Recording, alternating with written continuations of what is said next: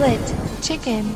Olá a todos, bem-vindos ao 39 episódio da quinta temporada do Split Chicken. Eu sou o Ricardo Correia e comigo tenho alguém que foi descrito pela ordem de Oradrim como uma das grandes ameaças e que alguns data miners deste Diablo 4 já perceberam que é possivelmente o grande vilão do DLC de 2024 que está para ser anunciado pela Blizzard falo, e claro que não é surpresa para ninguém, desse senhor dos demónios, o Rui Parreira, o demónio do mamar na boca. Rui, como é que tu estás? Faço-te uma vénia com um pentagrama o, no chão. O demónio de Massamá. Sim, o, demónio de, o, demónio de, Massamá, de mamar na boca. Exatamente. Okay. Isso é a magia que tens para invocares, tens que mamar na boca de uma vaca a parir. Tu és o, esse, tu esse és é o, o sacrifício que tens que fazer. Coitada da Sim, vaca. rituais, rituais. Que... Aí, o quê? Mas tem que ser na, na sala das vacas. Sala na sala secreta. Vacas. Exato. Desde no call level. Será que não há call level em Diablo 4? Há sempre perguntas onde é que está o call level. É pá, no 3 havia. Uh, nos outros não, era mito. Bom, Ricardo, tu bem, muito obrigado. Tu também estás bem? Esta semana estás boa? Estou melhor, estou antibiótico. Pronto, estou fixe. Pronto. Mais se, três se dias estão falando da tua saúde, não é, não é programa, né? Portanto, uh, espero que estejas bem, sim senhora. Uh, e então, esta semana, de resto, muita coisa Uma boa. boa. semana, muito lançamento para isto. Eu, eh, eu, estava a comentar com, com o meu filho mais velho que isto, é, estamos numa fase, no espaço do mês, três jogos, três sequelas de séries que eu joguei desde, desde pequeno. Como por isto exemplo, é uma, isto é uma tareia. Um é sim. aquele jogo, aquele indie da Nintendo, o sim. Zelda. Ah, Acho sim. que falámos aqui assim, raspão. Ok. Este, este Zelda está muito giro, não está? Não tem aquela. Tá, não, é, não, não, é dos meus favoritos, mas, o, mas está não, não é isso. bastante. O, o, Zelda não anda com aquele barrete verde como os anteriores jogos, a não ser que desbloqueies, não é? Ah, não isto agora desbloqueias. Uh, se estiveres em Vila Franca, ganhas logo o colete, o barrete verde, mas entretanto podes trocar pelo encarnado agora em junho por causa do, do desse grande evento. Vila mas qual é, qual é para ti a encarnação do Zelda que tu mais gostas? Uma pergunta lixada. Porra, logo assim, Rui, isto foi um penalti sim, há sim. bocadinho. Logo, já que tínhamos falado de Zelda, então temos aqui a, a nossa cota. Estás a querer um segundo vermelho, um segundo vermelho, não, um segundo amarelo hoje. A minha encarnação favorita de Zelda. Não é de Zelda, é, é do Zelda. Do Zelda, o protagonista, não é o Zelda, Sim, o exato. rapazinho de barrete verde que é o Zelda. É Sim. isso, não é? Sim. Exato. Então. Ok. E estou indeciso entre o do universo Link to the Past e Between Worlds ou Hum. mesmo do Wind Waker Phantom Ah, é? Hourglass e Spirit Tracks. Sim. Que- Esse, também, esse é o Mini, não é? O Mini, É mini o Zelda. Link. O É. Mini Zelda. Mini Zelda. Toon, O, o Zelda. Toon Zelda. eu, eu, eu não é só para te chatear, eu acho que esta encarnação é a minha favorita, Ricardo. Esta reencarnação do Breath of the Wild e Tears of the Kingdom. Eh, o penteado dele, pá, o penteado do Zelda sem a carapuça fica muito bem. Já agora, e, e tu a vais túnica. continuar com isso e eu garanto que vais-te enganar mais cedo ou mais tarde, quando quiseres Ok, dizer me bem. engano. Esse já é old news. Uh, já, vai, já lá vai o tempo em que eu pensei que o Zelda era o Zelda. Um, não, que o Zelda era o Link. Ah, vês? Enganei, já. Uh, e esta túnica azul que, que, que- há no Breath of the Wild, mas não está nesta sequela, a não ser que tu encontres. Não sei se já encontraste, que eu não vou dizer. Está num sítio fixe. uh, Heroes uh, Garment, ou como é que se chama aquilo? né? Não, não, não, não tenho ainda. Eu tenho, já tenho. Um, vais descobri-lo se quiseres. Um, eu acho que é a minha, pá, o meu design favorito. Um, não é por nada, mas é, é esse e, obviamente, o Adult Link do Ocarina of Time também me parece, parece o meu segundo favorito. Vá, está-se, está giro. Este, há muitas versões dele, né? Não tenho bem presente a do Twilight Princess. Agora estava aqui a ver. É mais que vem mais na linha do Ocarina of Time e do. É, não é? É, isso. Eu, eu agora vou dizer uma com- coisa que não estou a brincar e vais pensar que eu estou a brincar, mas não estou. Uh, Uhum. Eu não desgosto totalmente do, do link das animações dos jogos do, do CDI. Das animações. Do jogo, Do? nem por isso. Das, as animações eu, Do quê? Do eu qual? tenho um fra... Dos jogos da CDI. Qual não estou a brincar. CD? Que jogos? Não conheço. Não conheço, sinceramente. Olha, o, o Twilight Princess é o, é o mais sério, é o mais. hum, É, é, muito, é sim, tens razão que é na linha do Ocarina of Time, mas eu já me lembro qual é que é. É o mais tradicional, até, não é? É. Um, também gosto. Mas não sei o que é que estavas a falar um bocado. Vamos continuar. Ah, ou... e sim, e, Sim. e- e vamos falar mais, mais, uh, mais a sério Hum. E mais aprofundadamente. Uh, mas Street Fighter Diablo também chegar em si num intervalo tão curto é, é, um- é uma tarefa, percebes? Isto. Não foi no intervalo mais curto. Se tu reparares, o Street Fighter saiu no mesmo dia do Early Access do Diablo. Exato, portanto, exato. Pá, fogo. Na sexta-feira é complicado. Era um jogo que eu queria muito jogar o Street Fighter, estou a jogá-lo. Ahm, epá, mas com. Depois de ter acabado o Tears of the Kingdom, pá, ter o Diablo no resistir, como tu sabes. Tivemos aqui uma situação caricata com o jogo.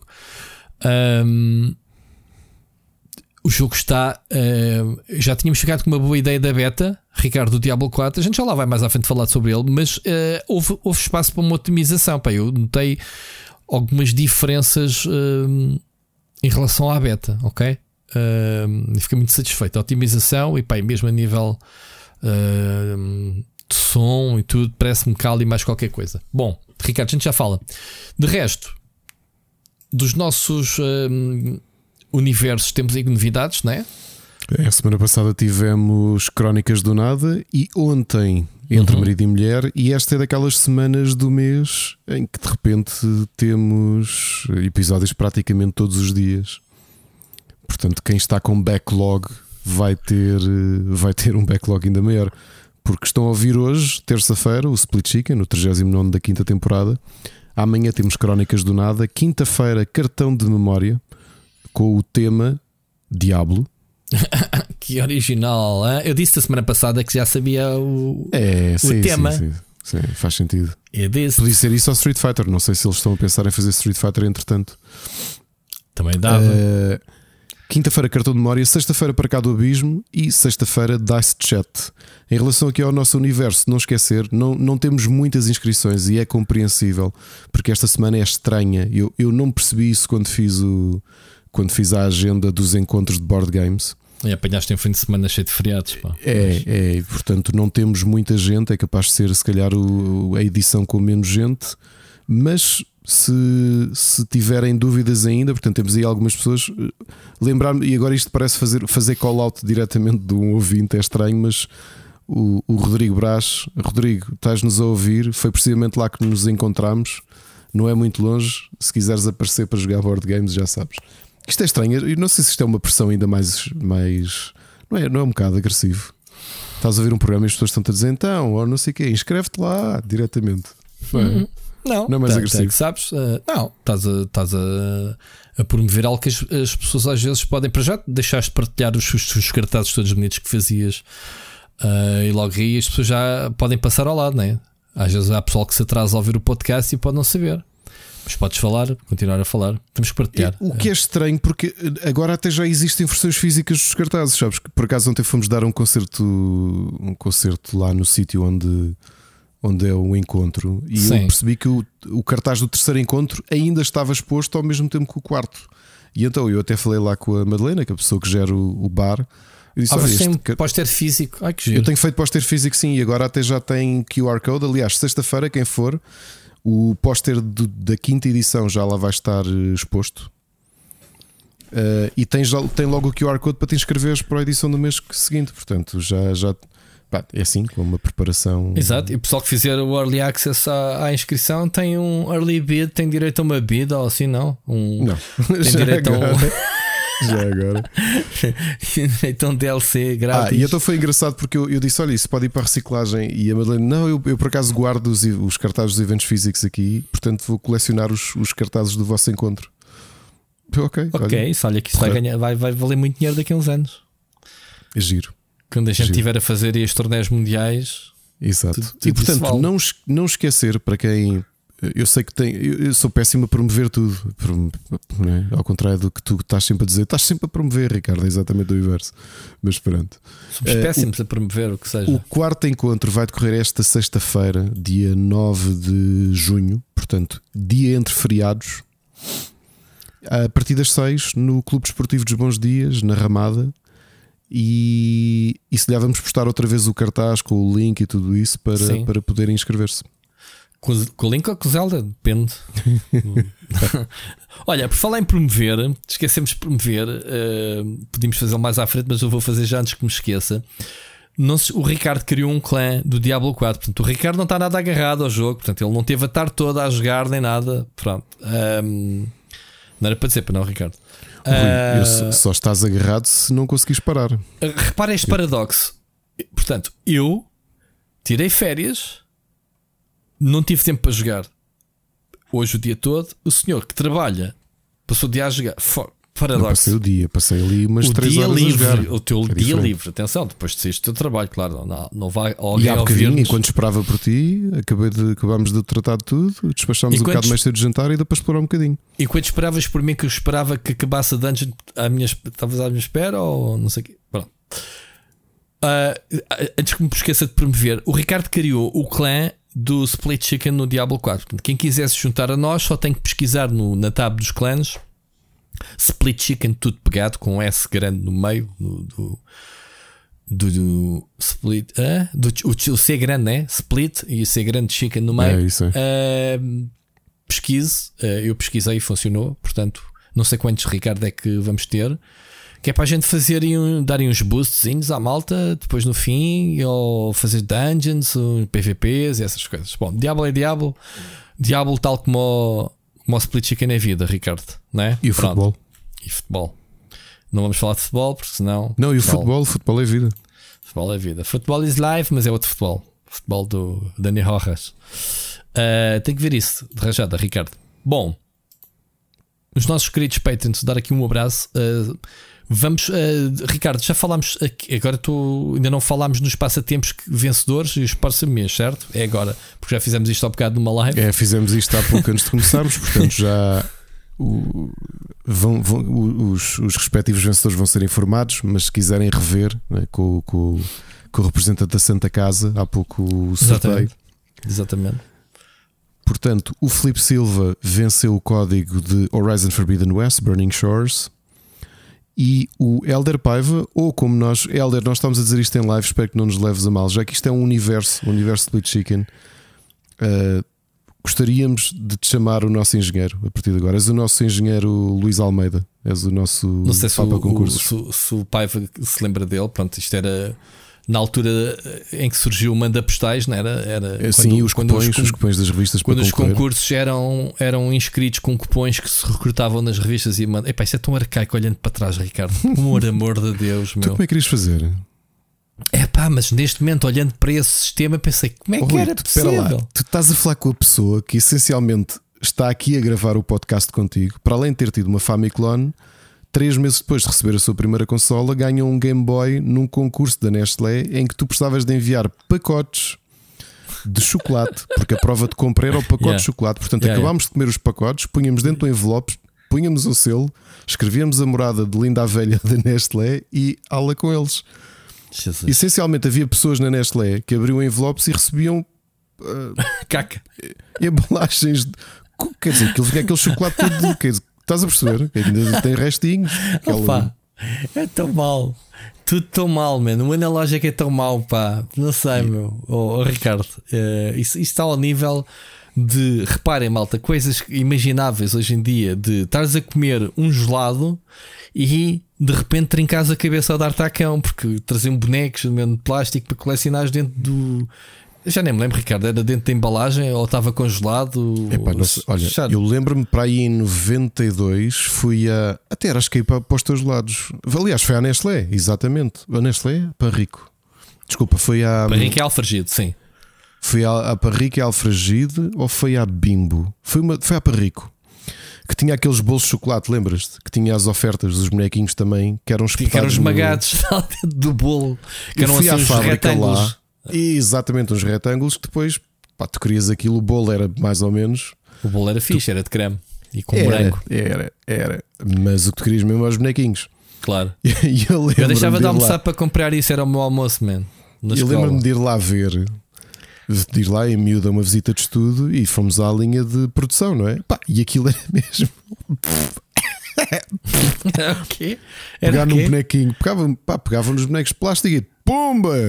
Espeta ali no. Claro. Espeta no bolo Claro, eu aquilo, tive uma aquilo- vez numa fábrica de bolo rei e os gajos punham-se a mandar com favas à cabeça uns dos outros, caíam no chão e mandavam para dentro do- da massa do bolo. Era assim favas e os brindes de chumbo e o caralho. Olha, eu, oh, Rui, mas essa brincadeira, eu- aquilo tu tinhas, a, tinhas o. hum, Bolas, como é que se chama? O conveyor belt. Sim. Como é que o, estás a ver? O, o- Sim, sim, é a- é a linha de montagem, sim. a linha de montagem tinhas os bolos já feitos, não é? Porque os bolos já estavam cozidos. Sim, sim. E no momento antes da embalagem, tu tinhas umas pessoas que tinham lá uns cestos com os, com os bonequinhos e espetavam-nos. Ah, tudo desinfetadinho, contra- como, como, como é óbvio, né? tudo- se, se tu te lembrares, os bonequinhos não traziam sequer eh, plástico Nada. à volta. Nada, era o boneco de plástico puro e Era o duro. boneco, toma lá, encostado Toma, àquilo. Aliás, tu comias cá. e tu tinhas que limpar. Eu até fazia uma coisa agora pensando. Eu chupava eh, o boneco É isso. Porra, era isso. para tirar Era aquele isso. creme à volta. Está não, meu. Ainda, ainda bem que foste tu. a- ainda bem que o soundbite eu chupava o boneco. A fogo, agora também já disse. Eh, mas, mas foste tu que o, foste tu que o disseste. Dá-lhes ideias para o mix. Chupava o boneco. Epá, Olha, e lembro-me pouco tempo depois, o meu, o meu tio avô na altura, tínhamos estado a passar o fim de semana com ele em Cruz e vinha, viemos embora mais cedo. O meu avô disse: Pá, ele amanhã eh, ele tem que estar um bocadinho mais cedo na escola porque vão à. Foi uma visita de estudo à central de cervejas. E o meu tio ficou a olhar para mim, tipo, o quê? Vai-se onde eu? Ah, vamos visita de estudo à Sagres amanhã. E ele, o meu tio logo, é pá, isso vocês não têm idade para aproveitar essa visita de estudo. Muita visita de estudo eu fui, pá. Essas fábricas, está bem, está. Mas Já olha, viste, agora pensando, já viste a paciência da malta das fábricas de ter gramar com, com boneco. com, os, com os não com os putos nas visitas de estudo? Quer dizer, Pá, estás e a trabalhar, estão lá. Sim, mas ainda me estou a lembrar. Nunca te aconteceu tipo serem dois bonecos num bolo ou uma coisa assim. Isto devia ser alguém a fazer boicote. Não, por acaso Nunca nunca aconteceu. aconteceu. Fogo. Não. E o- os bolicaus tinhas os tos, se bem que esses autocolantes já vinham com um, com um invólucro à, à volta, portanto, esses estavam protegidos. é Olha, óbvio. mas dos bolicaus dessa fase eu admito que dava para fazer uma coisa, porque lembras-te que o nível de gordura do bolical ainda era mais Ensopava. elevado do, que agora, e aquilo ensopava-te o Isso papel. Yeah. E tu às vezes conseguias ver o que é que Pela era embalagem, o, qual era o, o que estava lá dentro. Yeah, o yeah, ou a janela mágica, pá, porque acho que a minha coleção Ah. favorita, não sei se foi o ou a janela mágica. Ah, também me lembro disso. A janela mágica era espetacular. Ainda tenho as minhas janelas mágicas e tenho o meu tow. Fogo. Aliás, lembras-te quando que fizemos aqui publicidade à caderneta da Panini do ano passado do tow? Eu acabei. Chegaste a acabar? Ok. Acabei a caderneta Fixe. do tow. Que fixe. Porque há tenho pena. Muito giro, pá. Olha, boa, boa memory lane, boa viagem nostálgica. Espero que a malta tenha gostado de- destes os mais velhos, destes bolos. Ricardo, Por vamos ao acaso, que interessa. já que eu não, eu não me importava de fazer um programa da. Faz com o Nuno Markle. Não é, não, não, não é isso, pá. Só não é isso que eu te ia dizer. Ah, Não importava de fazermos uma, uma um programa, um episódio especial na Parrico. na Panrico. Na Parrico. A, a mamar Panricos. Olha, sabes A, que a ainda hoje mamar bolicaus. Bolicaus. ainda hoje comi um blical. Olha, Tu sabes onde é que é? Parrico? Que é a luz de baixo. É, ah, é, eu pensei que era alfragido. Ou pelo menos Não, era. que é a luz de baixo. que é a lu- Eu É- acho é que em aqui Alfragida era a Bimbo. Deixa-me só confirmar. Ok. Ok. Bimbo é que eu acho que é. Ah, tu gostas muito de bolicaus, é isso? Ah, não, a Bimbo, a Bimbo por acaso é em Martins. Hum. Compras bolicaus para os teus filhos, mas és tu que comes. Não compro para mim mesmo. De manhã, pá, às vezes, como, como costumo sair mais à pressa do. Pá, não, não, não, não me consigo organizar para, para tomar o Pá, pequeno almoço. Bolical é tão bom. cara. Compro sempre aqueles packs de 4 que sempre tem acontecido neste mês. Não E devia. comes né? os Devia- quatro. Devia antes do estar a perder tempo. Não, não como lá os 4, como um por dia que eu controlo-me. Gostava de comer mais, mas vou, queria perder peso. É, to- é demasiado bom o blical. Eu É gosto muito mesmo bom. muito do blical. Mas se bem que acho que o E creme em- já foi melhor antigamente do que agora. O mas- creme já foi melhor, mas eu lembro-me de quando era miúdo, de uma outra vez terem comprado bimbo, porque não havia os bimbo caos, que era essencialmente uma cópia, mas É muito bom. O bimbucal é o, o coração, não é? Não sei. em vez de ser pão de leite, eu, não, eu estou não sei como é que se chamava. Como é que se chamava o, o, o blical do bimbo, que era igual, mas o sabor não era tão bom, eu não gostava. mas acho que a bimbo não tinha. Não... A ideia que eu tenho é que o da bimbo era um coração, não era, não era o pão de leite. Percebes? Não era o pão de cachorro. que o Colicão é, em vez de uma salsicha lá dentro de chocolate, aqui é, é, é mesmo isso. É verdade. E sabes que há pouco tempo fiz isso, que fui ali ao Pingo Doce, comprei aqueles packs de 6 pão de cachorro, compraste um, uma caixa de Nutella e fizeste a festa.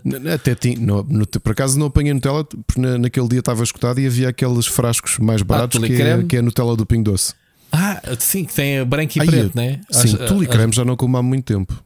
Eu, por acaso tive, tive este fim de semana no supermercado com a caixa de tule na mão e a Mónica não me deixou trazer. Fui tive, olha, vou levar. Tule creme é com quê? E ela mete lá isso na prateleira. Pronto, e fui embora. Mas, epá, mas olha que eu agora eu comparo ah, o tule creme. Ela disse e... assim: a tua filha não gosta disso. Eu, mas não é para Exato, não é para ela. Vai meter isso na prateleira, só chava.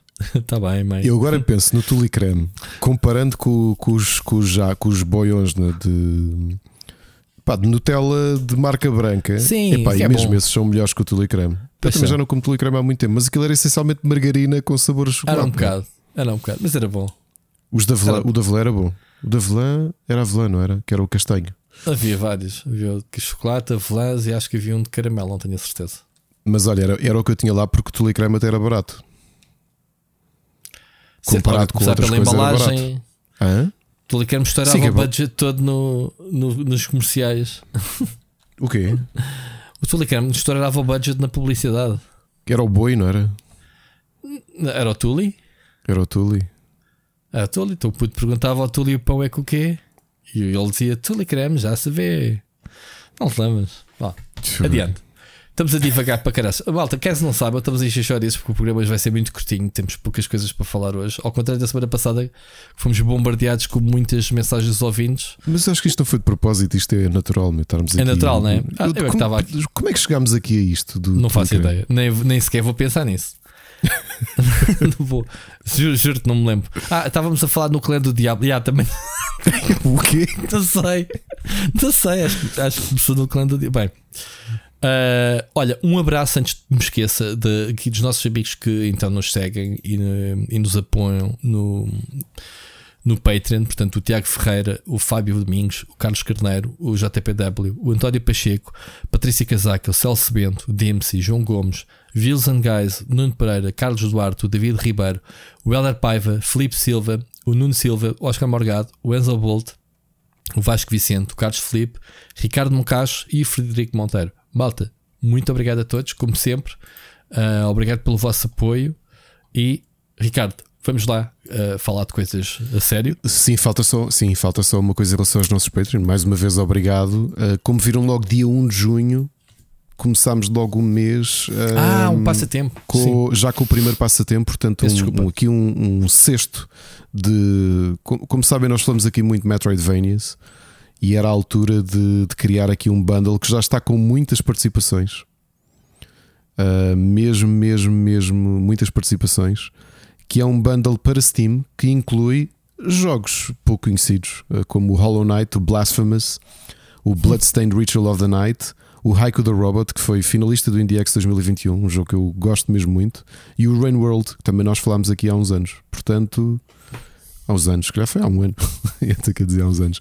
Cinco Metroidvanias muito, muito, muito bons. É o bundle, é o primeiro passatempo de junho. Estamos Winner ainda a estudar o que é que vai ser o segundo. É, o mais é Winner Takes It All, é verdade. Muito bem. Este, o Rainwall, tem um aspecto brutalíssimo. Pois tem. Brutalíssimo, malta. Fogo.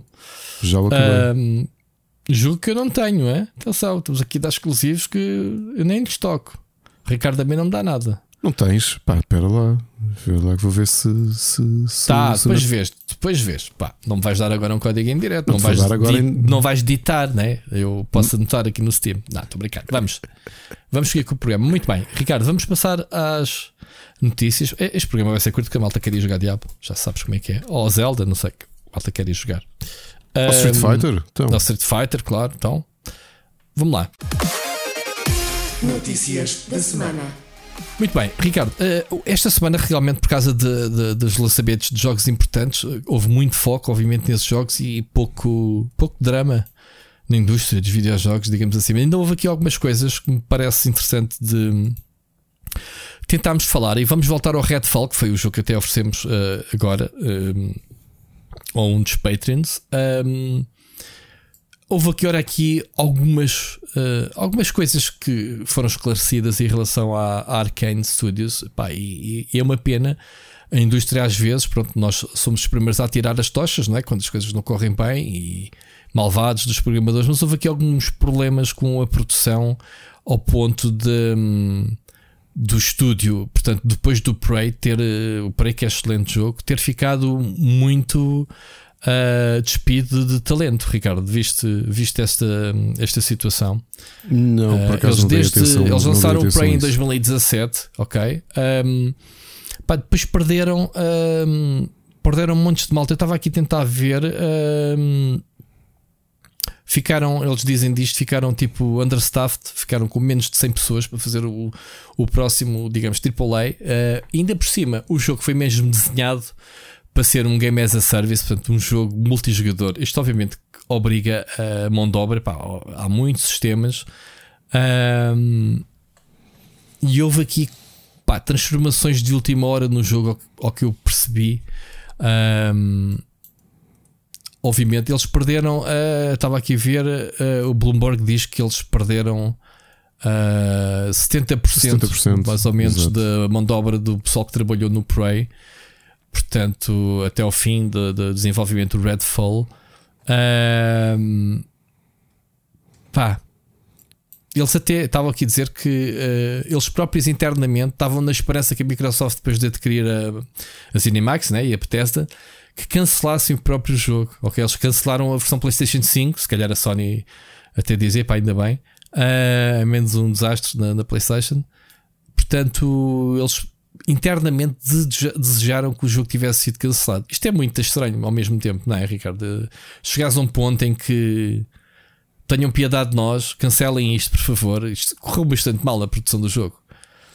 Eu, só acho estranho. Eu sei que estes ajustes internos são o que são, mas ainda que saibamos que, por exemplo, o Dishonored, pelo menos o, o a partir do segundo, não é? Foi desenvolvido pelo, pela equipa de Lyon.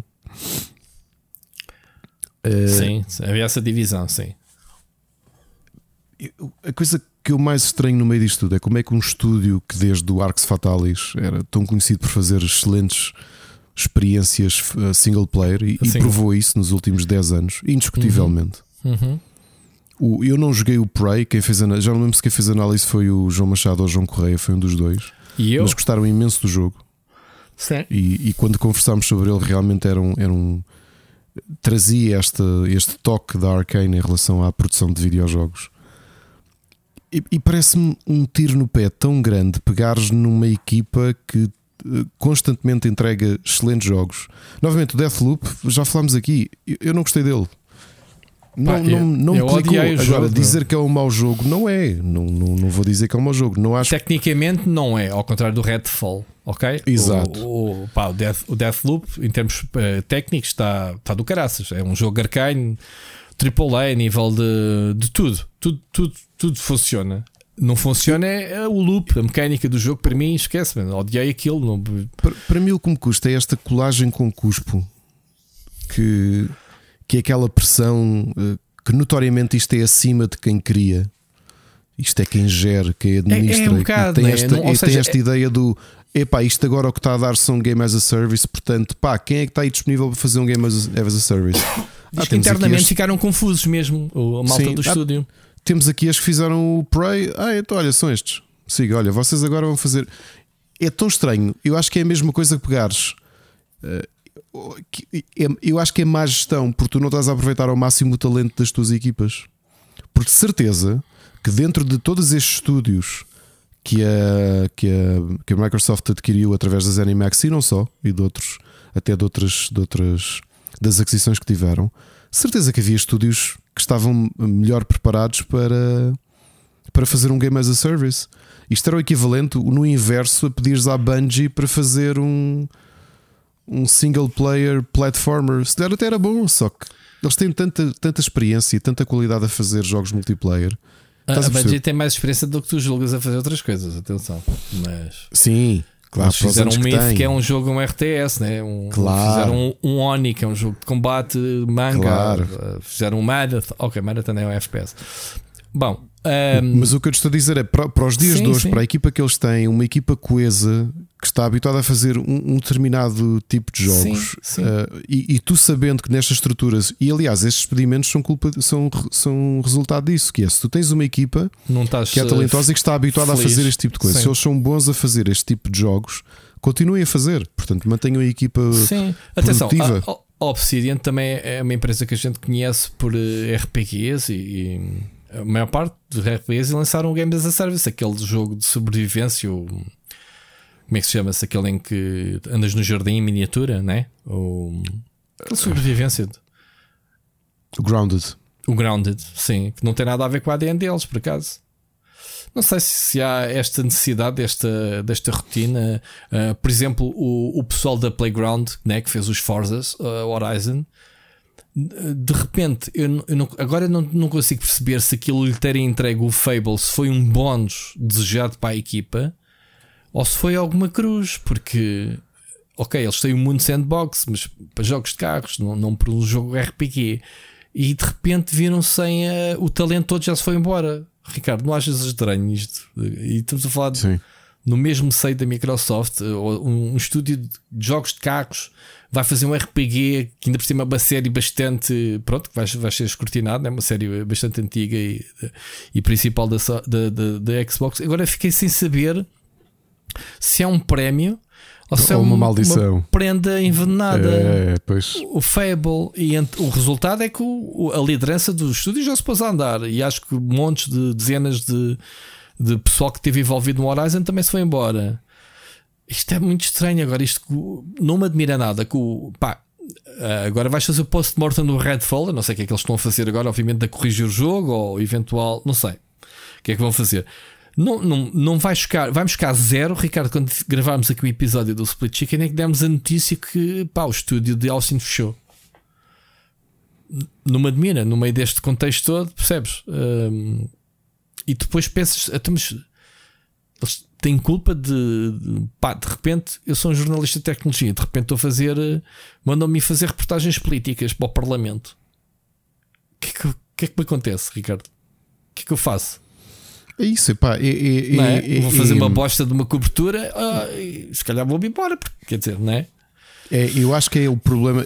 Imagina que no, na próxima semana, ou depois do verão dos jogos do, do Vitor Antunes, que sabemos, deixa-me cá pensar, que a Naughty Dog está a fazer um jogo mobile tipo Clash of Clans. Pois. Ou um card game com season passes. E tu pensas, o quê? Tu, mas Estás a perceber? Ah, é, não, eu não estou a dizer procuram... que não são jogos inferiores, simplesmente há equipas sim, sim. muito boas a fazer esse tipo de coisas. Sim, mas e... uh, também há estúdios que procuram essas mudanças radicais, ok? Mas já. Yeah. Uma coisa é tu decidires fazer internamente daquilo e haver vontade tens, interna. Da, Outra coisa é daquilo que tu tens ouvido da história do Redfall não parece. Porque não parece, foi não. amigos. Olha, yeah. lá em cima, os senhores dos fatos disseram que a partir. Olha, vamos fazer isto porque querem yeah. um game as a service. Yeah. E com vampiros do crepúsculo. Sabes, sabes o problema que eu tenho? Isto agora, obviamente, é, é, é, o meu posicionamento político a falar mais alto. O problema destas brincadeiras é que depois não são os, os suits que decidem estas coisas completamente idiotas e desfasadas da realidade que sofrem com isto. Não, foram, não são eles que depois são, são despedidos porque pá, o yeah. estúdio não fez, não, não foi rentável, então olha, despede-se aqui não sei quantos. Quando se calhar despedir um ou dois desses, dava para manter 20 ou 30 pessoas com emprego. Mas pá, é o mundo que é. Vamos ver. Uh... Já que estamos a falar do Redfall, deixa-me só aqui dar um alerta. Ricardo, eu devia ter feito uma agenda. Vamos ter um junho cheio de eventos. Vamos ter, eh, inclusivamente, dia um apresentado para a semana vamos ter muita coisa para falar sobre, sobre os programas. É que, e são horas decentes. Como tu estavas com saudades de fazer um. Fazer um... Estava a pensar nisso. Fazíamos o então, verão dos jogos ou assim. Sim. Mas quem é? No, no teu canal? Sim. Ou o que quiseres. O que é que queres fazer? Vamos brincar para o teu canal. Vamos brincar para o meu canal. Está bem. Vamos, vamos combinar isso. Vamos, olha, malta, fiquem aqui em primeira mão a fazer uma, um comentário em direto, né? tipo especialistas, uh, coisa. Sim, nós precisamos muito pouco disto, mas. Ok, então vamos, vamos ver. Uh, se calhar vamos ter convidados especiais e artistas. E, Eu, convidados especiais, não gosto. Não, não. ok. Não, podem ser convidados normais. Normais. Porque- Mas especiais não podemos dizer que são convidados. Temos aqui um convidado especial que é este gajo que todas as semanas está no programa. É? Exato, exato. Não é? Vou-te começar a apresentar como convidado especial. E tu, e tu fazes isso, mas não me chamas especial, deverias. Não, Toma nota. faço uma coisa mais criativa que é inventar qualquer coisa à tua volta. Pronto, mas no fim, quando disse antes do meu nome, tens de dizer especial. Já agora, só para dar continuidade àquilo que Ah, disse sim. no início, só um aviso: não mamem na boca três vezes seguidas ao espelho, porque pode aparecer o Rui Parreira. Sim, não é dizer em Blood Mary ou não, ou não dizer em Rui Pereira, é mamar na boca três vezes seguidas no espelho. É isso, Ricardo. Por acaso tinha a nota e esqueci-me de avisar. Pronto, só. É porque tivemos um mail de queixa de um, de um ouvinte que fez coitado do moço. Pronto. Anyways, Ricardo, vamos avançar. Ahm, Estás-te a rir de quê? Nada. Não sei o que é que estás a rir. É que eu não te fiz nenhuma careta porque não estás a ver em câmara. Sim, Não, não. Não estamos em live. Ao contrário de certos podcasts que o pessoal está todo nu, de pijama e não sei o quê. O Ricardo está ali, nu. Mas eu não o vejo, não quer saber. Eu tô, por acaso estou de fato e gravata. Pronto. Acho que eu Sabes mereço. porquê? Não vou-te dizer porquê. Eu, eu trabalhei no, no call center, o outbound do BPI durante 4 meses e foi. Eu tenho imenso respeito pela battle do call center precisamente por, por, por ter passado por lá. E, e é uma vida muito dura. Sempre que alguém me telefona a telemarketing, eu tenho mesmo muita paciência porque, pá, porque aquelas pessoas, coitados, aquilo é um ambiente de cortar à faca. Yeah. E eu, como trabalhava na sede do BPI, tinha de ir de fato e gravata para vender Foi. créditos ao telefone. Sabes porquê? Porque o argumento que nos davam é: ah, é que a seriedade do vosso discurso transparece a roupa que vocês têm vestida. E por isso é que eu estou aqui a falar e estou de fato e gravata. Vocês Exato. devem notar isso pelo. Porque pelo- acho que tu, se estivesse de boxers ao telefone em casa a vender esses Não, não, a não. seriedade não era a mesma. Que Olhavas para ti e dizias: Ah, pff, ah. Não, não, não. Aliás, eu estou aqui, vocês sentem isso. Aliás, eu- sempre sim, que, eu já tinha sentido que chegámos à parte do, do poema, eu estou de fato e gravata com uma caneca com chá, uma caneca Sim. de porcelana. Sim, sim. Eu acredito nisso, por acaso. Tem aqui o violinista ao pé. Espera aí, Carlos. Ah, e tens aquela, aquela rapariga que outro dia andámos a fazer casting para te mandar as pétalas enquanto estás a, Ah, isso. enquanto estás a dizer o poema. Ah, como é que se diz? Declamar? Aclamar? Como é que se diz? De- declamar. Declamar o poema. Tens uma Exato. rapariga eh, virgem, atenção, eh, vestida de branco, a mandar-te umas pétalas. E loira, de olhos azuis, a mandar-te pétalas por cima. Espera, mas eu estou a declamar poesia ou vou fazer um, um ritual a um deus grego? Temos, então, então, um bocado começaste por aí, enfocaste o, o, o diabo no samá. Bem, Rui, Tudo vamos full lá. circle, full circle, isso tudo faz sentido o que a gente diz. Bom, eh, Ricardo, o próximo tema. ehm, a, a malta diz que a gente está sempre na- a brincar. Isto é tudo a sério, malta. Não pensam que a gente anda aqui a brincar. Eh, a Capcom quer saber qual é o próximo Resident Evil, eh, qual é o próximo remake do Resident Evil que tu queres a seguir. E é a pergunta que eu te faço a ti, Ricardo. Tu que sei que és um grande fã de jogos de terror e de Resident Evil, eh, és daqueles fãs que ainda não jogou nenhum, mas és fã, há de jogar, né? há de começar. Como eu, que faço as minhas coleções de Lego e isso, não tenho nenhuma, já, já comecei, considero-me colecionador de Lego. Mas só se fala de jogar remasters ou jogar Resident Evil? Eh, remakes, remakes, remakes. Ah, remakes. Ah, Remakes. ok. Não, os remakes não joguei. Mas, Ah, eu, mas eu os respondo já qual é, que é todos? o, qual é que é o Resident Evil que é para eles fazerem o Qual remake é? a seguir. Qual é? É o Dino Crisis 2. Ah, esse é o melhor Resident Evil sem Resident Evil, não é? Eles acho que não estão ainda virados para o Dino Crisis, Ricardo, infelizmente. Isto tem funcionado Eu, bem. ad- fogo, eu adoro, adoro. Eu sei. É, é, pronto, então vamos falando a sério. É, hum, há muita gente que, obviamente, que quer o, o- Já se fala há muito tempo do Code Verónica, portanto, o, ah, o remake do Code Verónica. Ah, há quem peça também o primeiro Resident Evil, porque a Sony, hum, a Capcom com- começou esta, este, este, este regresso à série, digamos assim, aos primeiros capítulos. Primeiro com o remaster do primeiro, que eu odiei e não foi há muito tempo, e só depois então com o 2, com o 3 e agora com o 4 que fizeram remakes puros e muito bem feitos. Então deveriam de fazer um remake pá, da mesmo tal e qual como o 2 e o 3, que são jogos mais, mais eh, próximos do primeiro, deviam de fazer o remake do primeiro. Eu acho que era aqui, já deviam ter feito isso há bom tempo. Ah, o que é giro é que, que a Capcom tem um motor fixe, o, o RR Engine, o Resident Evil Engine, ah, que é aliás o mesmo motor agora do, do Street Fighter. Um,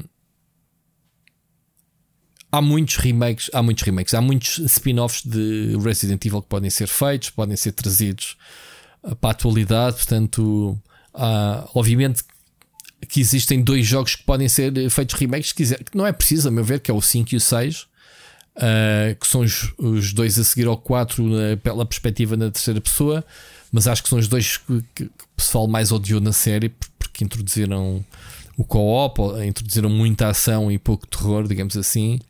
De qualquer maneira, eu, gostei deles na, na, altura.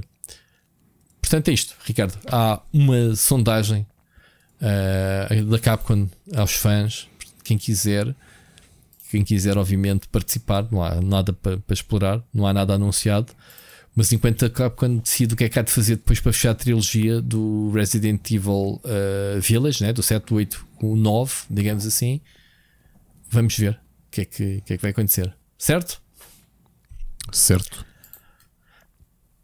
Olha, muito quente, muito quente. Ainda fui meter no Discord com, com os meus colegas, apesar de estar de férias, que tiveram a fazer coitadas a cobertura da Apple, que é sempre às 6 da tarde de Portugal. Portanto, já sabes, dias da Apple é sempre serão para nós. Eu sou fã que estava de férias.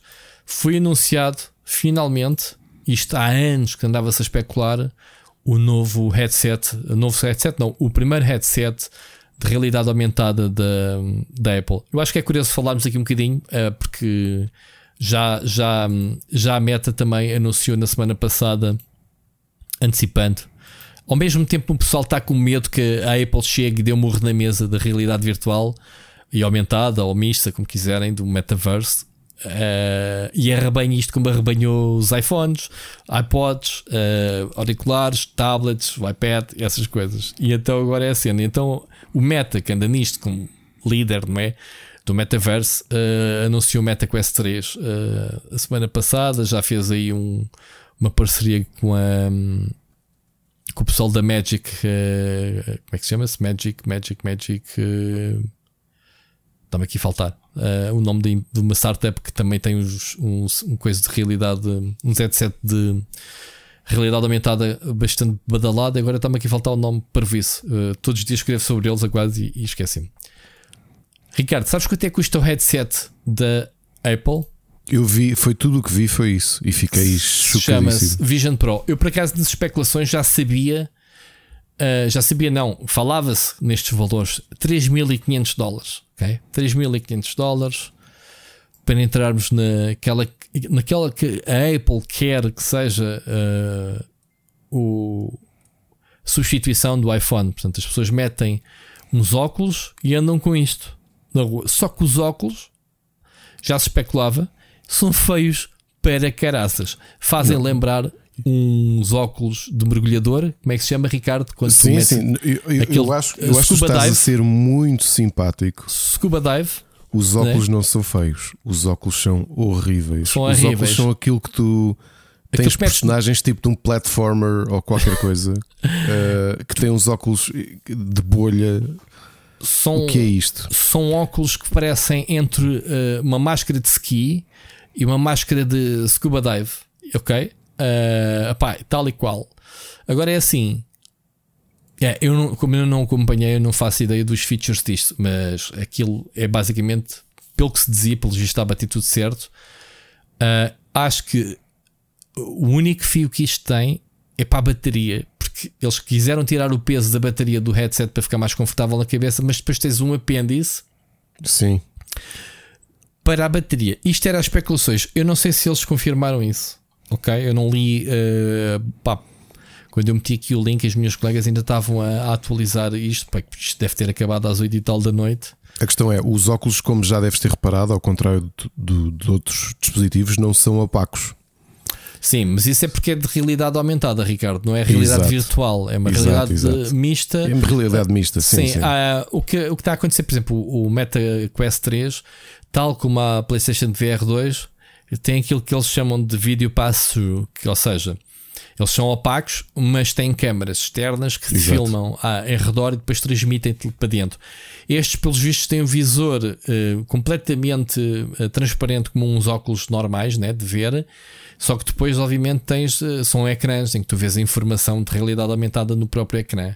Portanto, tu de fora para dentro vês parece uma matolinha com fotografia Epa. de uma matolinha com os óculos de mergulhador. Rui, sabes qual é o problema que eu vejo? Isto é, isto é o problema que eu sempre tive com a Apple. E atenção, eu já disse aqui várias vezes que já mordi a língua em algumas situações. Claro.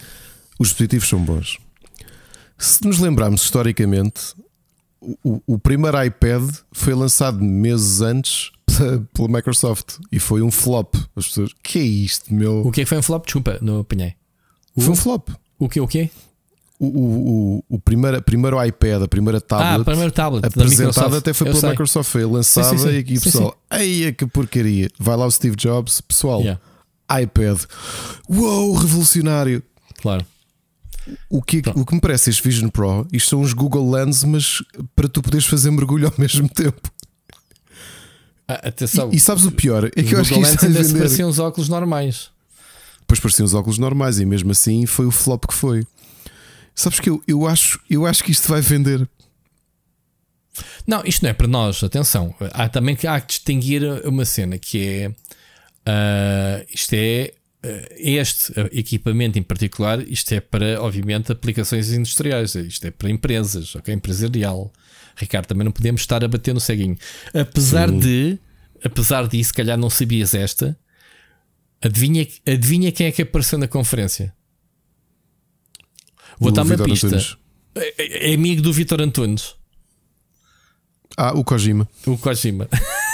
Claro. a apoiar a produção de jogos para o Mac. Yeah. Ou seja, para o ecossistema Mac. Ou seja, para a realidade virtual. Já sabia Kojima que eles estavam dias a fazer... de hoje é uma espécie de influencer, não é? Tipo, há é, grandes é. marcas que chegam ao pé dele e dizem: Olha, quanto é que paga? Tu apareces aqui que estás a fazer uma coisa para nós. Completamente. E eu acho que ele até foi, apareceu em modo Epá, é claro que as minhas colegas coitadas sabem lá que é o Kojima. Olha, eu estava a ver não, aqui o vídeo, destacaram. pessoal, isto é a análise possível. Comam isto com um grão de sal, mas está porque um comentário que eu tinha visto só de uma ou duas imagens antes de começarmos o nosso programa eram estas reuniões em FaceTime, porque a ideia é tu poderes usar isto em ambiente profissional, claro. mesmo em ambiente social. Isto não inventa nada. Já, e, já a, o... e, a, pergunta que a gente fazia, para lá, isto é um bocado estúpido, porque tu estás a ver as câmaras das outras pessoas, mas tu tens uns óculos e elas não te estão a ver a tua cara, estão a ver estão-te a ver a ti com os óculos. Não. Sabes o que, é que, que, é que isto faz? Tu, é podes, tu tens um sistema em que tu viras os óculos para ti e ele faz um scan da tua cara com machine learning. Ah, estou a ver a imagem. Estou neste momento a cria, essa imagem. Cria um, um, avatar teu para quando Sim. tu estás a falar, ele está a reproduzir uma versão digital tua. Vi, vi exatamente essa imagem de, dos óculos estarem virados para o utilizador a fazer esse scan, digamos yeah, assim. Exato. Sim, sim. sim.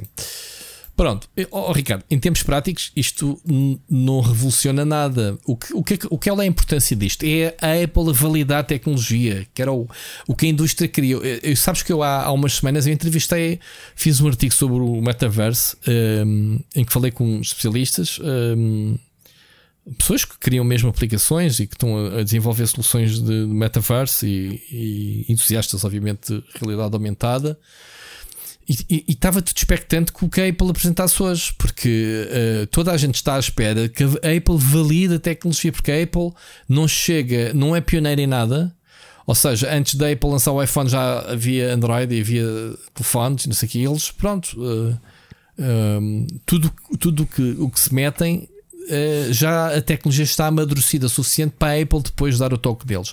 Ao mesmo tempo que não querem que a Apple chegue aqui e domine o mercado mas querem que valide o mercado. Estás a perceber a, a lógica?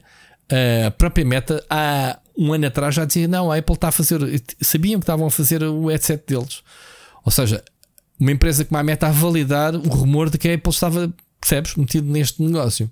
E então, uh, toda a gente estava à espera que a Apple viesse para agora o metaverse de repente ser outra vez hot. Eu não vi a apresentação, gostava de ter visto exatamente para perceber quais são os argumentos neste momento da Apple. obviamente o preço não será um argumento de mainstream, né? transformar, mas já sabia que a meta estava decidida em explorar o mercado uh, mainstream, portanto, uh, oferecer óculos para consumo, como foi agora o Meta Quest 3, que custa 300 e tal, é mais, muito mais barato que o da PlayStation. Lembra-te, lembras-te, Ricardo, que eu senti-me tentado em comprar um até, porque havia jogos realmente bastante interessantes, jogos indie interessantes para a realidade virtual. Um, e temos então a, a meta a preencher uma lacuna que a Microsoft, pelos vistos, está a deixar para trás. Portanto, não tem, tu não tens um HoloLens um, desde 2016 para aí. Como podes ver, uh, o HoloLens 2 uh, está a ser usado pelas empresas um, e é um produto altamente ultrapassado. A Microsoft ainda não anunciou hum, terceira geração, quer que seja. E tens a meta um, a explorar, digamos assim, o, o, hardware, mas a nível de hum, segmento de entrada para dar acesso a toda a gente que, é, que eles querem. Apesar de terem também o MetaQuest Pro a mandar-se ainda assim para os 1500 euros, portanto, bastante mais barato que este da Apple. Agora, não tendo lido as especificações disto, Ricardo, está com especificações muito superiores a um iPhone 14, ok? A resolução 4K para cada olho, pá, tudo tecnologia top, ok? Aqui neste 77.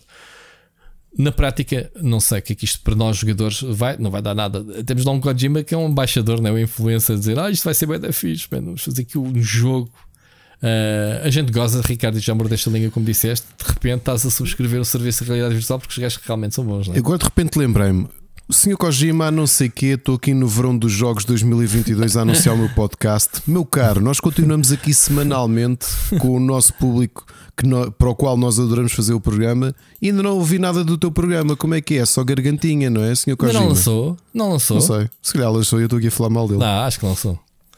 Sim, Acho... mas ouves falar mais do Split Chicken do que sabes o nome do, do, do Kojima, do programa dele. Kojimitsu. Então pronto. Mas em, em japonês, Kojimitsu, assim que se chama.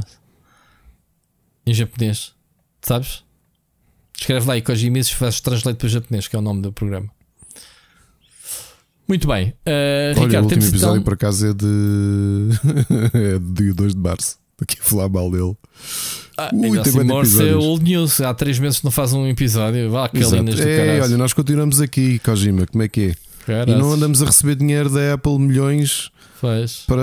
Olha, resolvi, resolvimos logo a nossa vida toda. Se logo. Que tu entregava já isto a eles.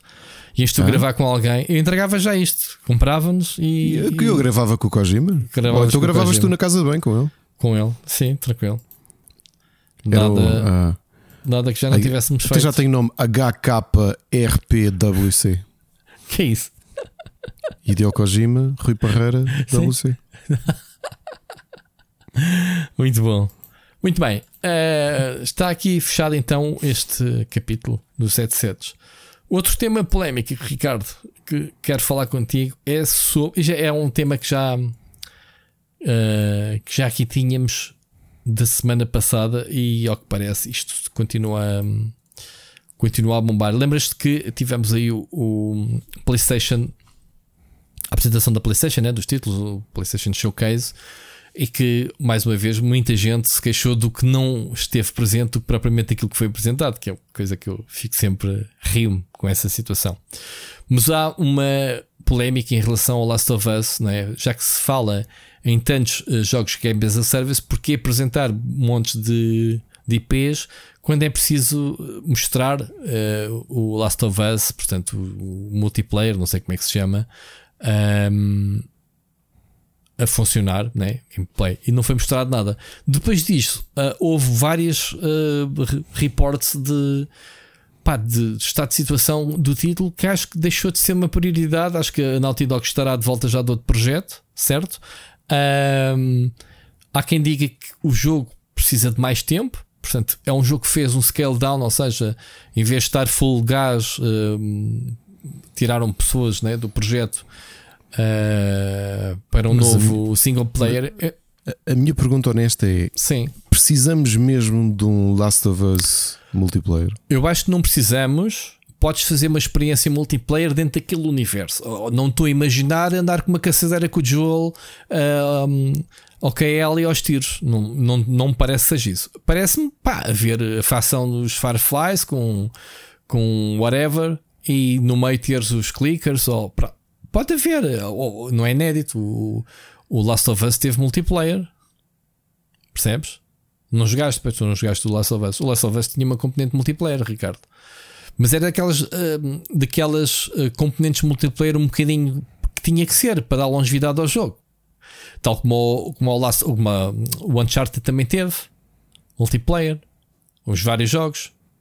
Percebes o que eu estou a dizer? Uhum, sim, sim. O que se passou com o Last of Us foi um bocado diferente. Eles, quando estavam a desenvolver exatamente a mesma componente multijogador uh, como, como o primeiro teve para o Last of Us 2, houve ali qualquer coisa de entusiasmo. Os homens entusiasmaram-se, as ideias fluíram e acho que aquilo saiu um bocadinho normal, ganhou vida, né? Um, pá, não vamos lançar isto como um modo multijogador hum, para, para o Last of Us. Vamos fazer um jogo um único disto. Portanto, um, ganhou vida o próprio jogo, projeto, projeto, enquadrado na política da Sony dos tais 10 anos que querem investir. Aliás, tu, não sei se falámos aqui na, da outra vez, nas contas da Sony, 60% do orçamento de investimento é para Game as a Service. Lembras-te disso? Falámos sim, sim. sobre isso?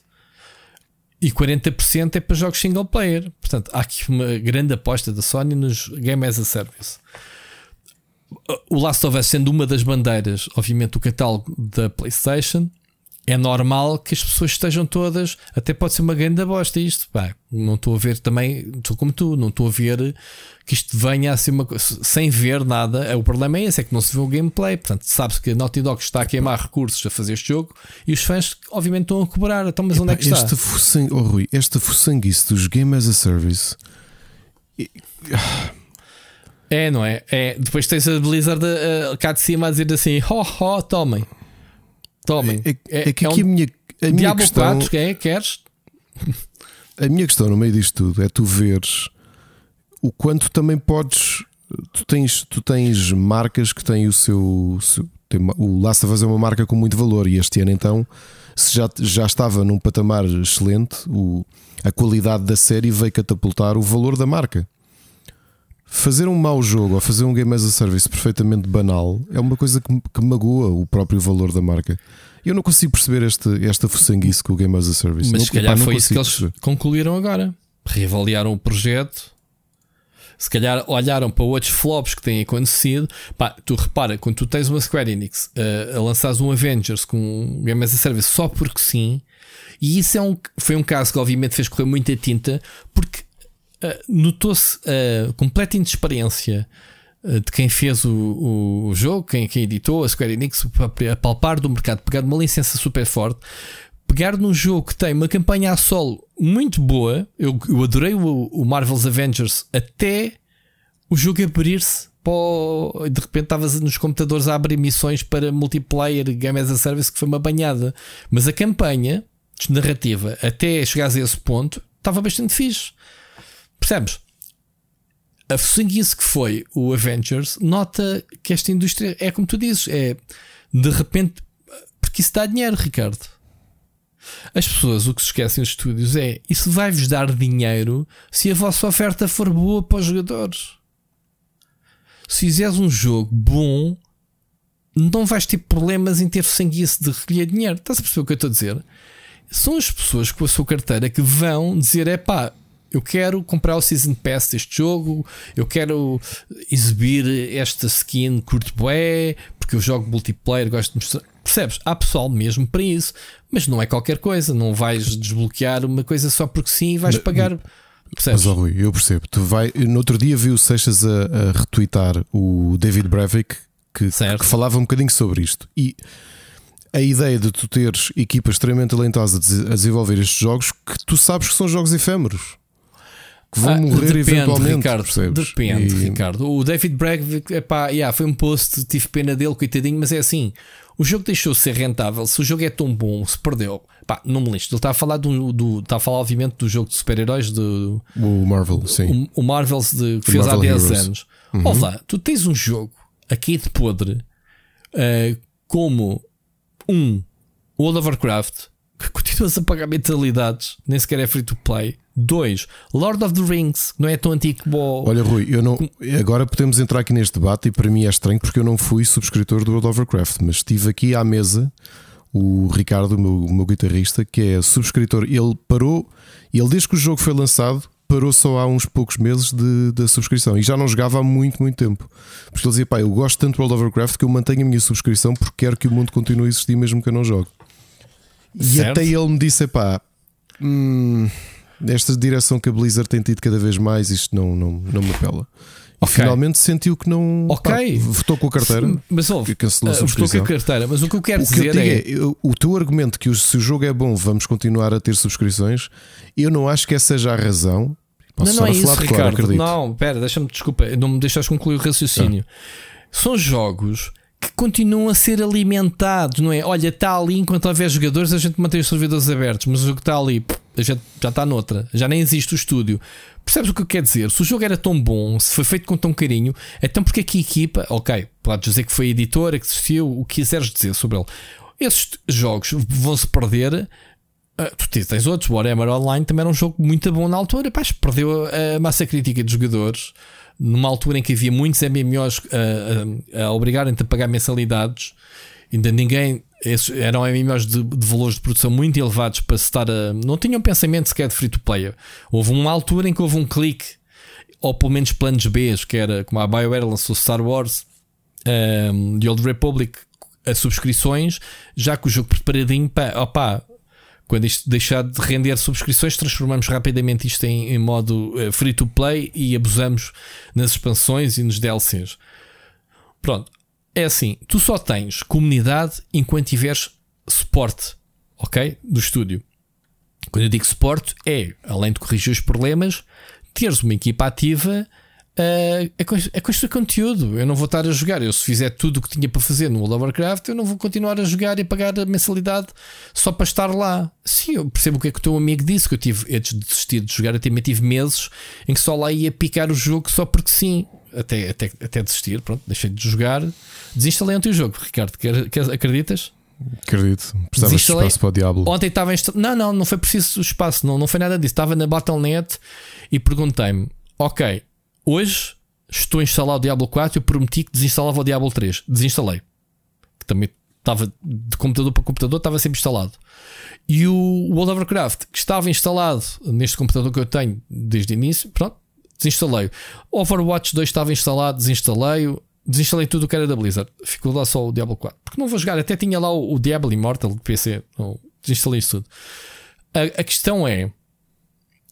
Uh, o, o pessoal que se queixa que que os jogos fecham é um ciclo um bocado vicioso que é pá, tu não tens uh, massa crítica, não tens jogadores, também não vais estar a investir a criar conteúdo.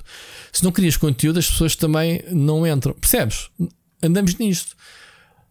Pá, e depois eu vejo MMOs muito mais antigos a manter-se, como o Lord of the Rings, uh, o World of Warcraft. Há outros, ok? Há, o, o, se tu fores a ver, o EverQuest 2 ainda está a funcionar, que ainda é mais antigo que o World of Warcraft. Percebes? Agora, uh, estávamos a falar, desculpa.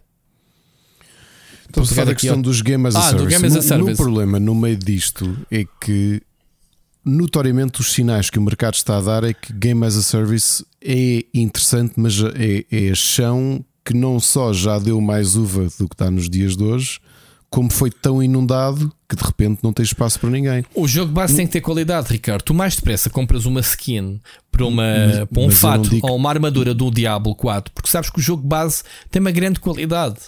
Oh, Rui, mas a qualidade não diz tudo. Vou dar o exemplo. Eu este ano aderi a dois jogos Game as a Service. E, e, parei já de pagar os, os correspondentes Foi jogo de cartas, certo? O primeiro foi o, foi o Snap, não é? Eu o acho Snap. que teve aquele boom Pronto. Uh, que eu não sei quanto aos outros jogadores, se aconteceu também.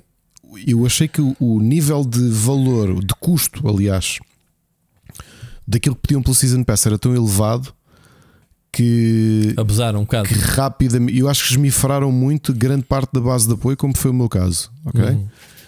Pá, e o segundo foi o, o, Farmville, mas pronto, isso é outro jogo mais casual. Uh, uhum. Uh, mas aí se dá porque. O, como jogador de Farmville, o que é que tu compraste? Tinhas Season Pass, portanto também tinhas um ah, sistema de, de, pá, mas o, de, oh, achievements oh, Ricardo, o, o Season Pass, hum, sendo com mecânicas divertidas e bons desbloqueáveis, eu não acho que seja. Uh, eu não acho que seja predatório, eu não acho que seja mal. O Season Pass não foi mal inventado. Eu respeito imenso o Season Pass do Fortnite. Porque dá conteúdo. Aliás, o Fortnite que inventou, vá, entre aspas, não sei se inventou, mas foi um dos primeiros a, a catapultar os Season Pass, né? depois toda a gente foi atrás a Epic ainda tem a honestidade de se tu jogares horas suficientemente ao jogo para farmares o que é que tens que farmar num jogo, porque, porque é o teu tempo de jogo, tu podes pagar o Season Pass no mês seguinte e andas nisto e não pagas nada. O que tu pagas é skins e coisas especiais que introduzam. Percebes? Um Season Pass bem feito. Por isso é que eu ontem, quando comprei o Diablo 4, Ricardo, eu quis comprar eu a edição. Não discordo, Rui, também não discordo do modelo de Season Pass. É digo, o modelo de Season Pass do Farmville, por exemplo, que já foi aquele que eu dediquei mais tempo, que era divertido. Pronto, o Season Pass do Destiny era uma bosta. Estás a perceber? O Season Pass, ou que eles não te davam só o Season Pass, que era aquela barra, davam-te, obviamente, expansões, davam-te alguns conteúdos que não podias aceder de outra forma. Dungeons e não sei o quê. Mas aquela, aquela cena, vou jogar o jogo para chegar ao nível 100 da Season Pass. Se o jogo não for divertido para te agarrar, tu não vais querer completar isso. Portanto, é só estúpido. Estás a meter um Season Pass, falando num Game as a Service, com, a, a, baseado em Season Pass. Se esse Season Pass não te abrir portas a conteúdo divertido, coisas giras de desbloqueares, uh, mais conteúdo, desafios paralelos, etc, etc. Se não te der isso, pá, eu não vou farmar nenhum jogo.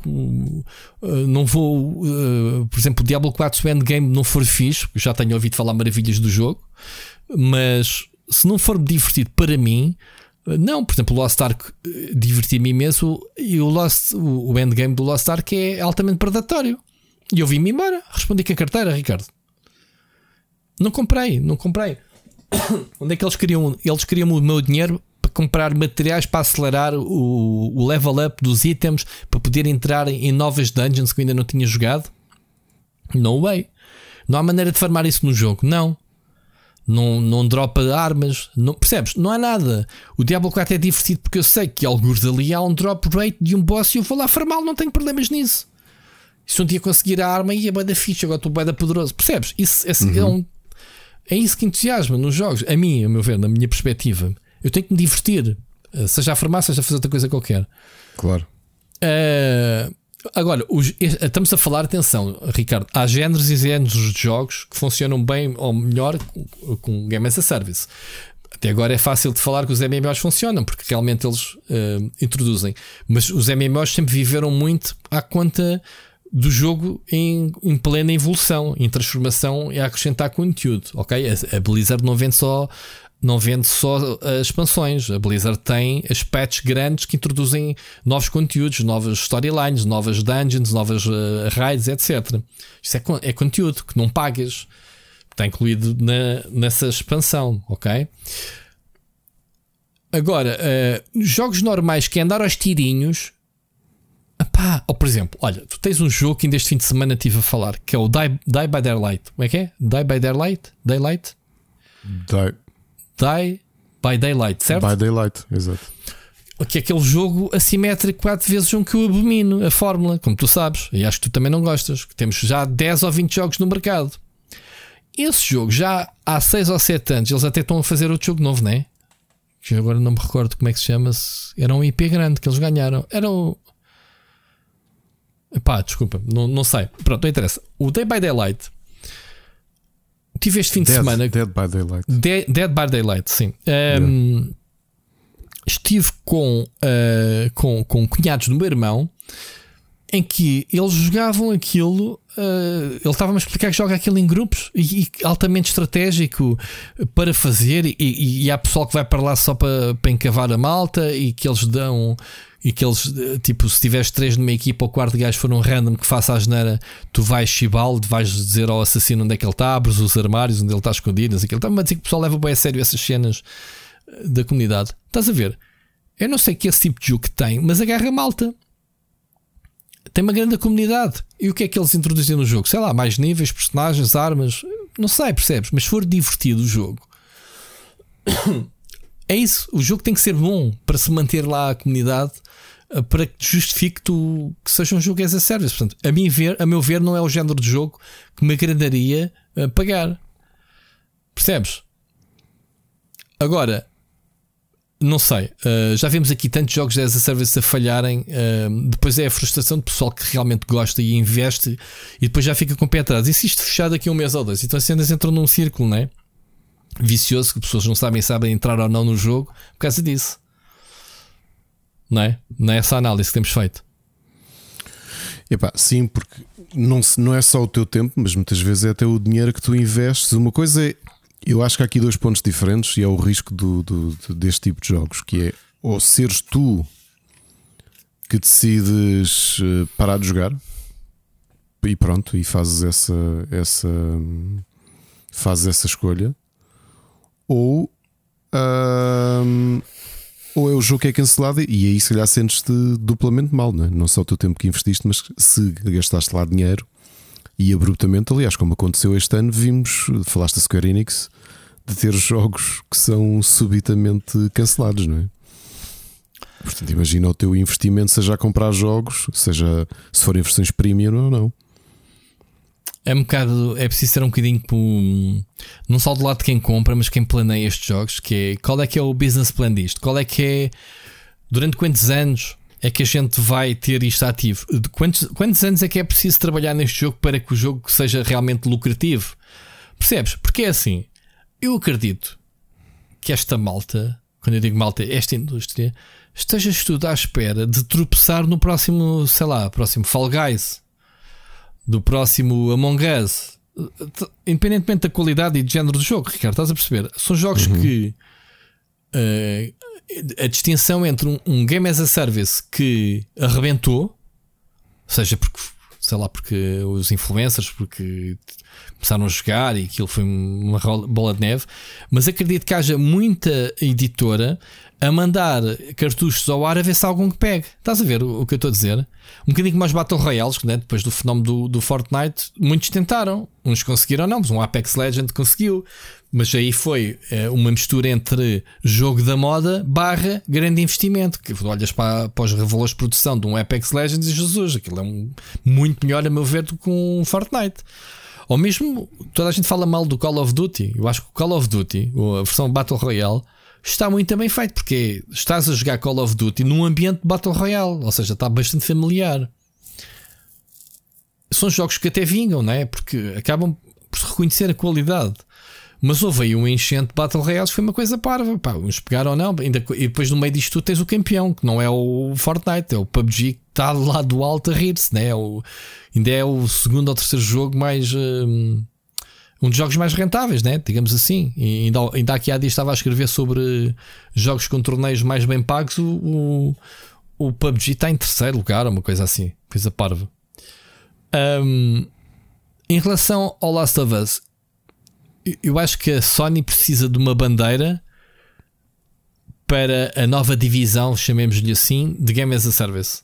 Tens a experiência do Bungie e não me admira nada, Ricardo, que esta decisão tenha sido feita, porque, como sabes, a Bungie é quem está a supervisionar todo o espectro de Game as a Service da Sony. Não me admira nada que, desde que a Sony uh, comprou a Bungie, que foi recente, eles avaliaram os projetos que estavam em curso e não tenham apontado o dedo à, à Naughty Dog dizer: é pá, se calhar precisamos de reformular aqui muita coisa. Percebes o que eu quero dizer? Sim, sim queremos que a Bungie tem muita experiência, uh, gostemos muito, mais ou menos, do, do, que, do que o conteúdo que, que, que, a, que a Bungie lança para, para as expansões do Destiny. Pá, não há dúvida que o Destiny 2 é uma loucura, não é? Agora vamos ver. Vamos ver se realmente, enquanto a Sony não lançar o primeiro Game as a Service, pá, não sei. Sabes o que é que eu tenho pena, Ricardo? É que a Sony já teve um, já teve na mão uma divisão que era a Sony Computer Online, ou como é que chamava-se, que era dedicada aos MMOs, onde, onde, onde estava o Star Wars Galaxy, o EverQuest 2, etc, etc. E vendeu a divisão, não quis saber de mais. Se bem que uma coisa, agora chamamos Game as a Service, tudo aquilo que tu, jogos que te oferecem, né? em, em que te oferecem microtransações, expansões e que dependa muito da componente online. Mas uh, antigamente um MMO era e continua a ser um Game as a Service, sempre foi, portanto, eles são os pais do, dos Game as a Service. A Sony já teve esse negócio. Na altura podia era não ser tão lucrativa como agora, não é? Mas uh, estás a perceber? É estranho, é estranho, é estranho ver este. Se, se bem que na altura era PC, né? Eles estão interessados em explorar mais o Game as a Service.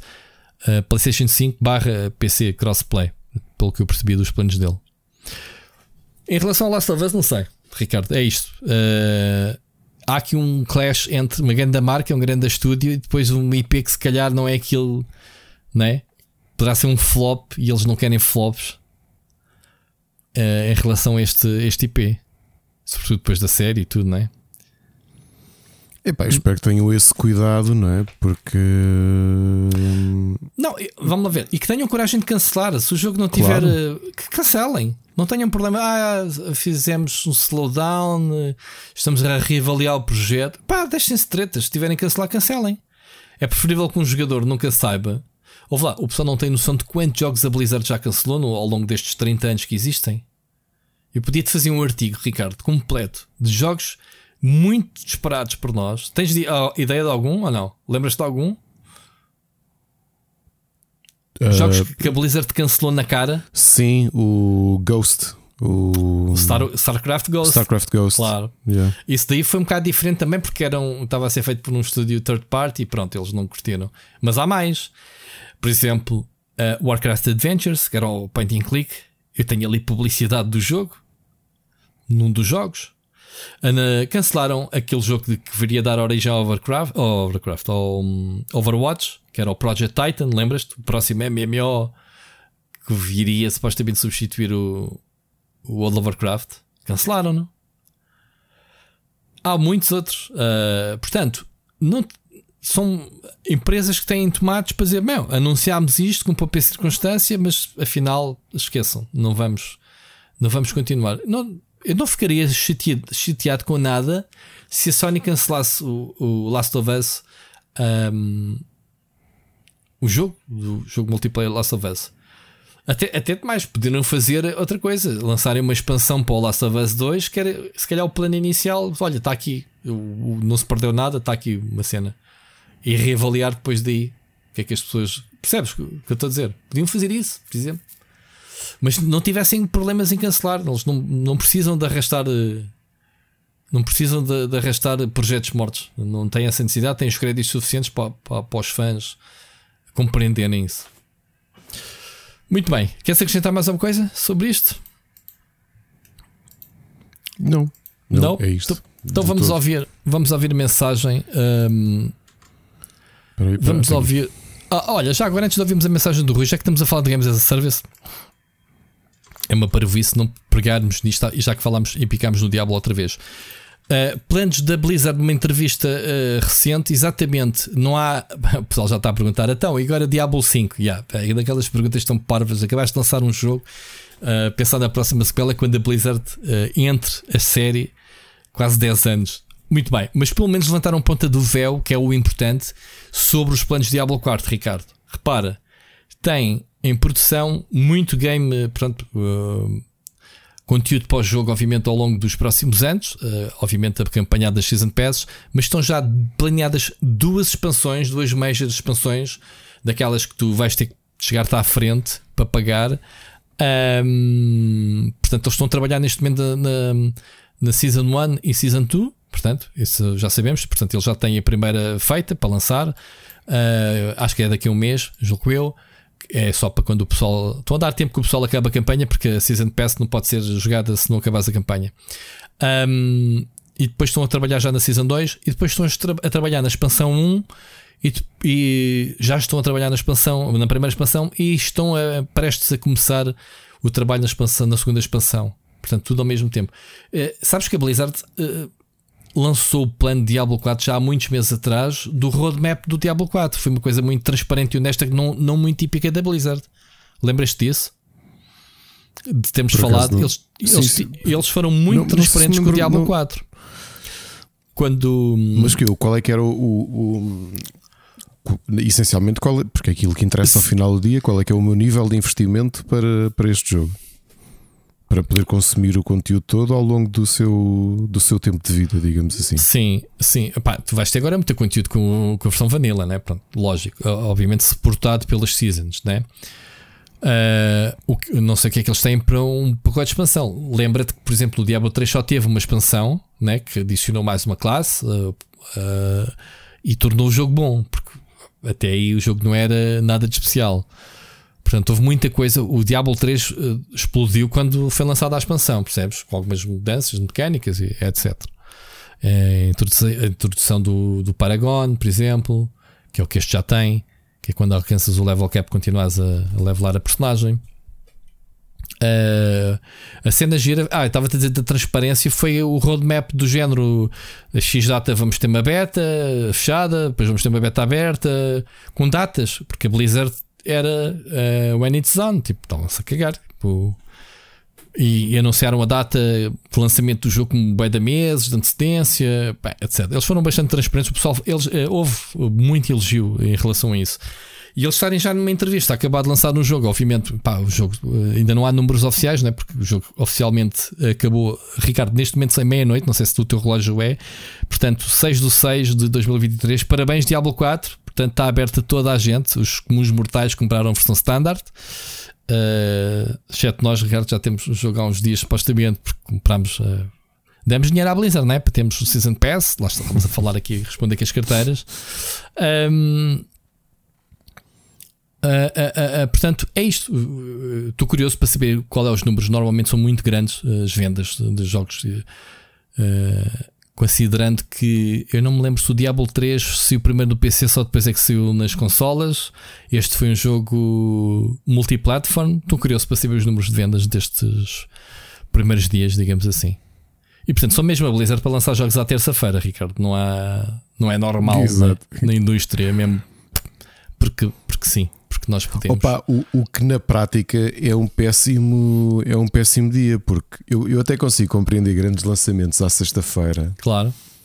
Porque é o fim de semana está aí à porta. Sim, é péssimo à terça-feira, mas é a Blizzard, meu. Tipo, esquece.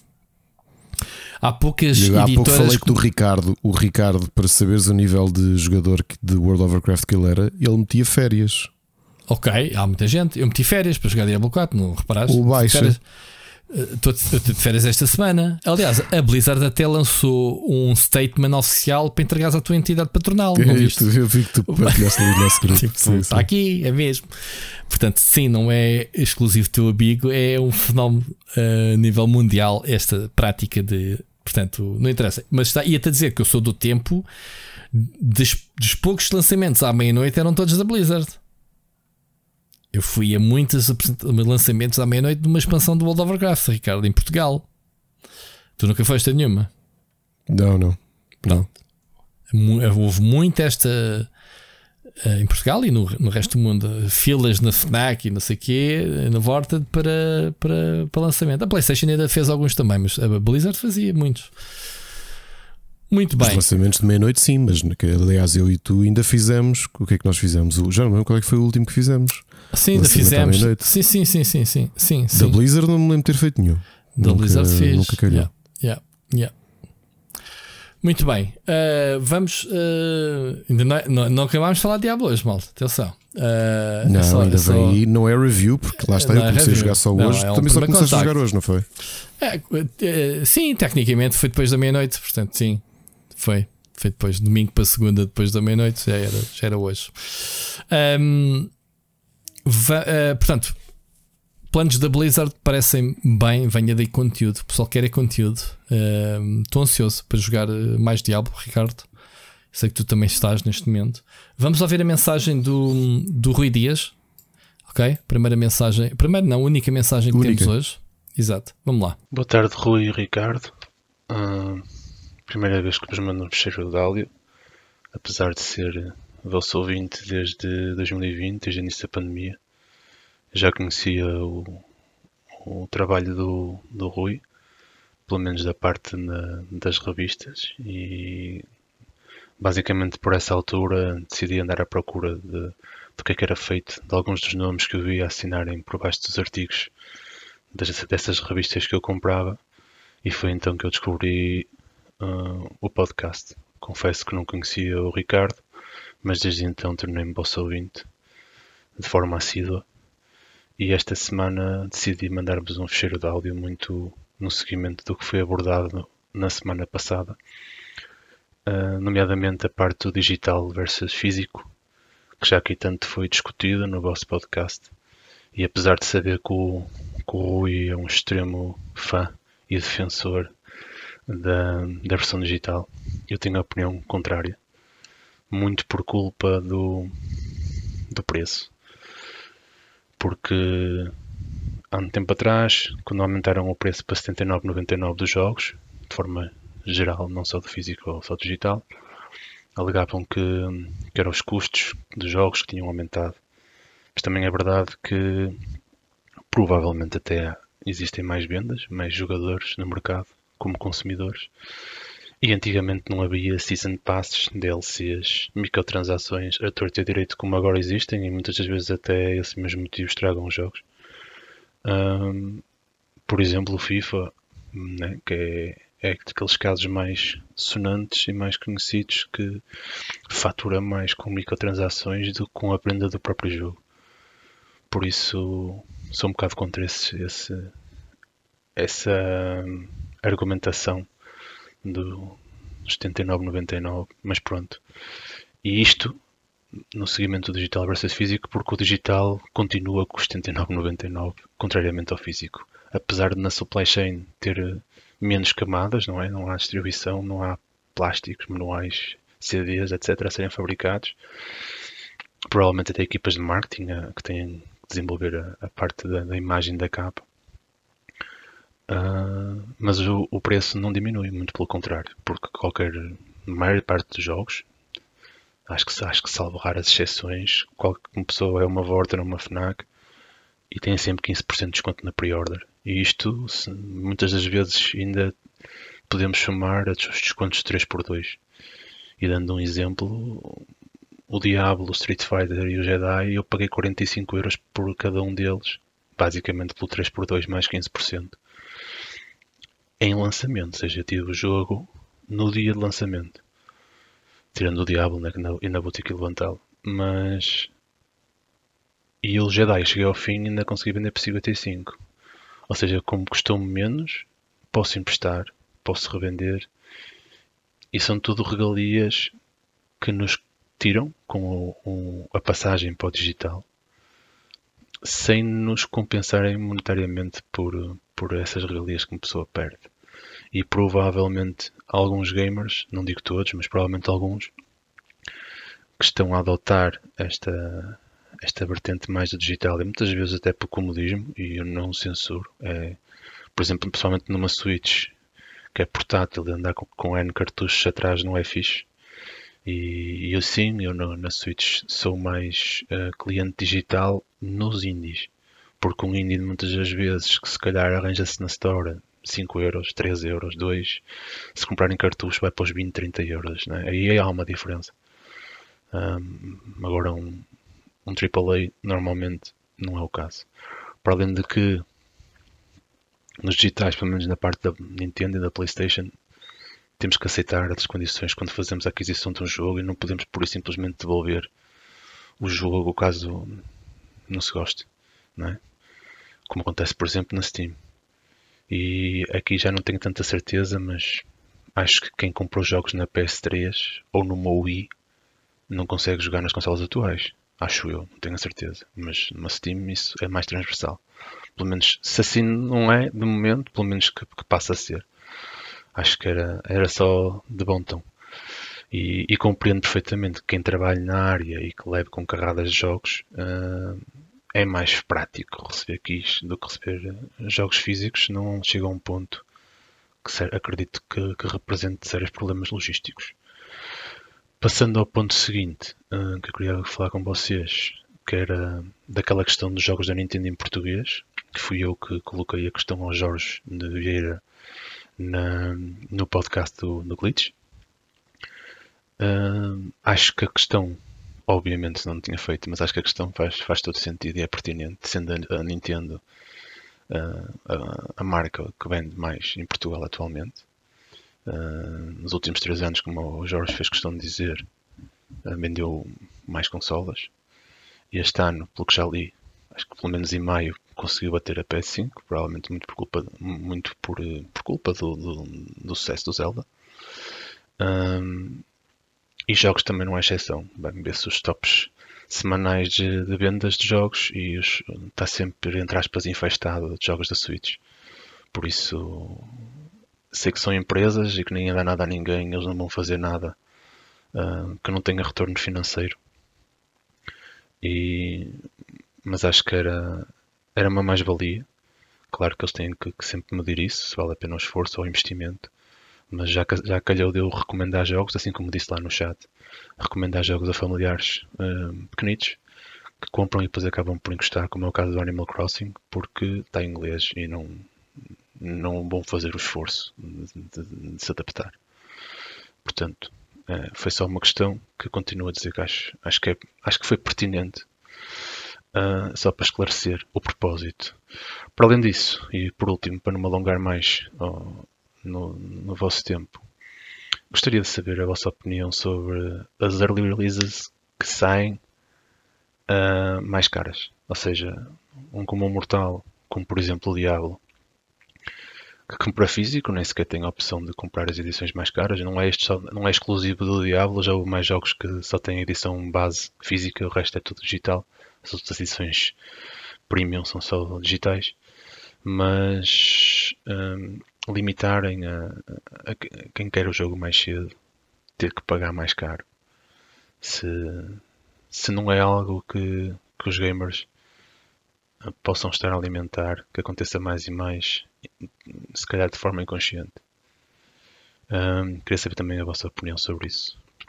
De resto, resta-me agradecer o vosso tempo dar-vos os parabéns pelo excelente trabalho no, no podcast e, e mandar-vos um abraço. Até para a semana.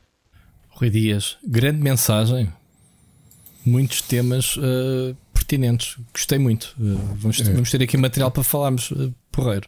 Obrigado pelo teu contacto e, e por acaso dizer o, o Rui, para além deste, deste excelente desta excelente mensagem e agradecer o, o, o facto de nos acompanhar já há tanto tempo. Ontem conversei um bocadinho com o Rui pela primeira vez e, e, para além disso, ele é um excelente fotógrafo. Eu só não vou partilhar já o, o link, vou, porque prefiro que o Rui dê autorização, porque ele deu-me um, um, link com o trabalho dele. E se o fizer, depois eu partilho no Twitter, porque gostei imenso daquilo que, que vi por lá. Portanto, e já agora fica aqui esta mensagem também dos talentos das pessoas que, uhum que nos acompanham. E, e Rui, obrigado pela tua mensagem. Nada, Ricardo, estou aqui sempre. Ah, não era. Mas temos aqui muito, muito tema. Sim, epá, a cena é a eterna guerra do digital a físico. Vamos lá aqui tentar não. não eu, eu quando defendo o físico, eu, eu falo na mais pura essência do, da conveniência que disseste e bem. Uh, não defendo que o digital justifica as práticas uh, dos uh. Olha, vieste, parece que foi de propósito que, que estávamos a falar nos uh, Game as a Service uh, do Last of Us e do Diablo e, e, etc. Há que distinguir, porque é assim, tu compras um jogo físico, Game as a Service igual ao digital. Se tiveres que comprar o Avengers, que foi o caso, compras um em físico, não é? Portanto, a diferença não é nenhuma. Eu continuo a, a, Uh, tanto continuo a preferir que fui comprar a versão digital do Diablo 4. Portanto, uh, podia ter ido à loja comprar a versão física. Comprar, quer dizer, não podia porque, porque ainda não estava à venda, mas pronto. Um, mas tu tens toda a razão da bullshit que a gente tem andado a levar desde o Steam, que era o que nos vendiam, que foi exatamente aquilo que realmente poucas editoras assumiram que foi a Remedy, com o Alan Wake 2 que, que deu origem à semana passada a esta discussão, que é eles próprios dizem vamos fazer o jogo 20, 20 euros de um AAA, atenção, estamos a falar de um AAA, 20 euros mais barato por, eh, por jogo que aquilo que se pratica, eh, que os outros praticam, por ser digital. Não, poderiam não fazê-lo. Poderiam lançar Sim, só em digital. Ponto. Lá está aquilo que já falámos. A questão do retalho físico é precisamente é, a quantidade de, de intermediários é que vão treta. comer a sua porcentagem. Sim, sim, sim. Okay? Mas é a maior treta da indústria é exatamente aquilo que o Rei disse. E a realidade, é a verdade. Eu consigo perceber do lado de quem produz, tu não, na realidade tu não podes ter um preço diferente. Tu, aliás, tu poderias ter, só que ao mesmo tempo estavas automaticamente a matar o a teu retalho físico. Sim, claro. Porque Bom, se o retalho físico está a 79,90 e o retalho digital 59,90. É, é o, isso, o, e... o, retalho ainda tem muita força para as editoras precisam muito do retalho, malta. É isto, é por isso é que o digital ainda não dominou. Eu, eu porque as empresas não têm nada a ganhar. Não têm nada a ganhar pelo argumento que eu tinha dito e, e, e, que eu acho que nós não somos mesmo exemplo e notoriamente o Rui também não é e provavelmente quem nos ouve também não é. Há muita compra por impulso. O, falas com, justamente com a malta que, que distribui cá, seja a malta da Nintendo, a malta da PlayStation, uh, o, se falas com a malta da Upload e for Capital, há muita compra por impulso. Ah, mas não é. Eu não considero que isso seja uma porcentagem. Não, não é o grosso. Sim, não é a justificação de haver o físico. Poderá ser uma das justificações, não, não tiro o mérito a isso. Aqui a questão é mesmo essa: é o retalho, o mercado do retalho. O retalho ainda vende muitos jogos. Vende muitos jogos e, é, e, e, não se pode estar a canibalizar essas vendas colocando o digital mais barato. Isso é a justificação única que existe, porque tudo o resto que nos foi prometido é bullshit, é mesmo isso. É os jogos Olha, não baixam preço por causa do físico, da duplicação, da logística de transporte, da mão de obra. Não, é, o preço é o mesmo, tens toda a razão. Olha, eu gosto muito de. Falando dos preços, epá, e óbvio que apesar de eu e o Rui sermos, e obviamente trabalhamos para isto, mas sermos afortunados, porque essa é a realidade, não, não, não podemos tapar o sol com o peneiro ou fingir que não é verdade. O facto de uh, compramos alguns jogos, mas muitos jogos nós temos acesso precisamente porque nos são uh, entregues cópias maioritariamente digitais dos, dos jogos. Para alguém que tem que fazer escolhas, a subida dos jogos de 69,90 para 79,90, claro que implica, porque são mais 10 euros para comprar um jogo AAA. Isto não defendendo, eu consigo empatizar. Eu acho é que nós fomos escalando muito lentamente. E eu vou-te dizer porquê, Rui. Enquanto estávamos aqui à espera, eu já tinha encontrado este, esta análise, porque depois a percepção daquilo que é a evolução da inflação em 40 anos, 45 anos, de nós percebermos quanto é que era o valor de um jogo. Comecemos, por exemplo, e, e olha, lamento agora este desvio que o Rui abriu, o Rui Dias, mas só para termos todos mais ou menos uh, ciente o que é que era o valor de mercado das consolas e depois aquilo que é a contabilização do, do o ajuste para a inflação nos dias de hoje. Rui, em 77, o Atari 2600 custava 199 dólares e 99. Ok? 200 euros, o que é mais ou menos, se pensares, o preço que é de uma Switch, perto de um preço de uma Switch, verdade? Ou se calhar até perto de uma Xbox Series S, que é 300 e qualquer coisa euros, ou estou, uhum. estou a dormir? Certo, mas então. É isso? Ok. Ajustado aos dias de hoje, o Atari 2600 custaria perto de 900 euros. Ou seja, para aquilo que era o poder de compra em 77 para o valor que, que o jogo custava, um cartucho de Atari 2600, sabes quanto é que custava, Rui, em média? Custava 100 e tal euros aos dias de hoje? 39,99. 39 quê? Dólares? 39 dólares, dólares e 99, o que ajustado para os dias de hoje, cada cartucho andaria à volta dos 180 euros. Ok? E não precisamos de viajar muito, por exemplo, para olharmos ali para os anos 90, em que um jogo, e esses são os números que são mais, mais próximos. Nintendo, eu, não era? É que já tínhamos falado aqui nisto, ou até da Mega Drive, de ver os Mega catálogos Drive. do Toys R Us, de, na altura que a Concentra distribuía cá. É. Em que, por exemplo, a média de preços de um jogo de Super Nintendo em 1990 era 59,99€. A 59 dólares e 99. Ou seja, na prática, 10 euros ou 10 dólares a menos daquilo que custa um AAA, um first party da Nintendo nos dias de hoje. A diferença é que se passaram 33 anos. Ou seja, se tu ajustares o preço de um jogo de Super Nintendo com a inflação para os dias de hoje, um jogo Super Nintendo novo custaria à volta de 123, 124 euros. Estás a perceber? Eu acho que o que nós tivemos foi. Tu estabilizaste durante décadas muito tempo, o, sim. O, preço Eu, dos videojogos. Porque, já, já uh, falando em euros, Ricardo, que é se calhar a percepção mais rápida desde o ano 2000, portanto há 23 anos.